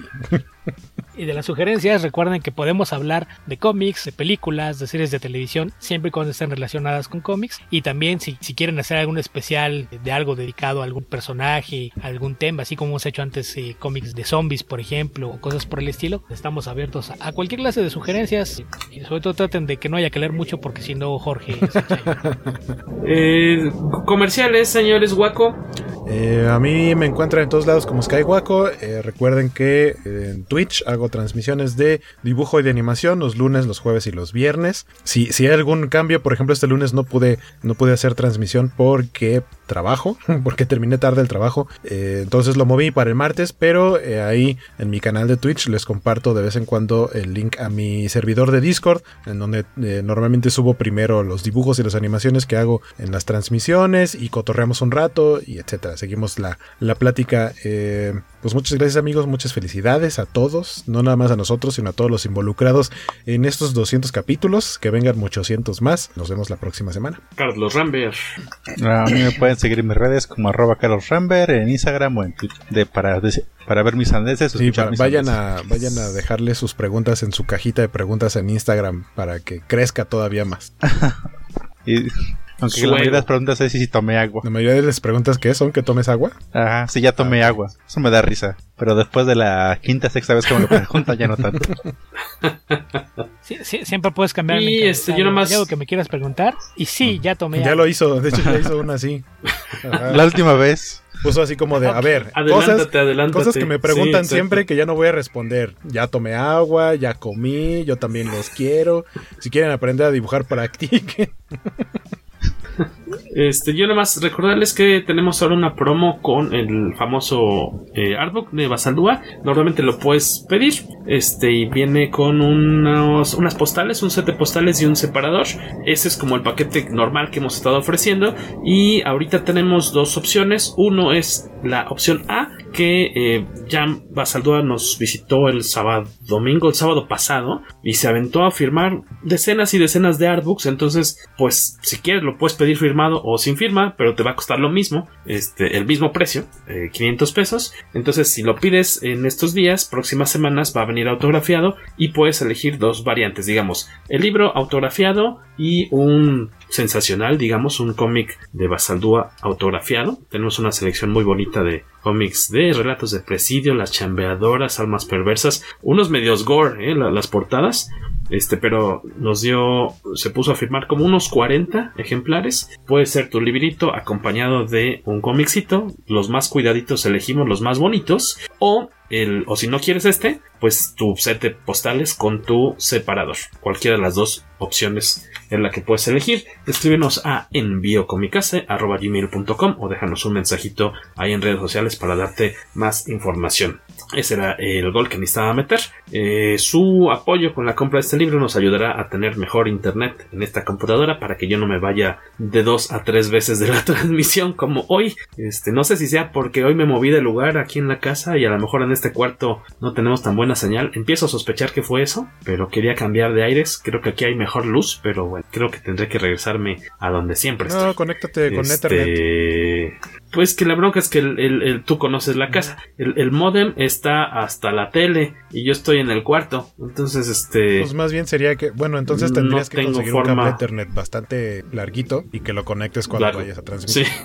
Sí, voy a ver de qué longitudes hay. La verdad no sé, pero pues yo creo que decían ser como unos, no sé, diez metros, no sé, ocho, nueve sí, metros. Sí lo encuentras. Este, pero investigaré bien, investigaré bien. Para que no se me vaya la red tan gacho como, como hoy. Eh, eh, eh, eh, eh, eh, Y me quedaré después a eh, después del corte de este programa a contestar algunas duditas que nos están dejando por ahí en redes sociales. Muchas gracias a todos eh, por ser parte del show. Beto Calvo, por favor. Y na- na- nada más, ya, ya te averigüé. Si quieres ser de con el Amazing Spider-Man doscientos, el precio ronda los cuarenta y cinco dólares. novecientos pesitos, ahí nomás. No, no está tan salvaje. Por, por aproximadamente la, la mitad de eso, por ahí de veintitantos dólares, hay un T P que se publicó en dos mil doce que se llama El regreso del ladrón, al cual publicado por Marvel, que incluye no solo esa historia, sino que abarca desde algunos números antes, incluso trae la, la reimpresión de la primera aparición de Black Cat, si lo quieren decir, porque ya chequé también y Marvel Tales no llegó hasta allá, se canceló antes la, la serie, entonces no, no hay un reprint en el número de Marvel Tales, entonces la forma más fácil de conseguir la idioma original es el tomo de Amazing Spider-Man Return of the Burglar, T P publicado en dos mil doce, que costó que veintitrés dólares. Gracias por el tip, Beto Calvo. Ahí tienen la sección de finanzas y recomendaciones comiqueriles con Beto Calvo. Pues este, llegamos al fin de este episodio doscientos. Nos vemos la próxima semana para más humor, eh, consejos eh, y recetas de cocina en el episodio doscientos uno del poderoso podcast Comicase. Comicase.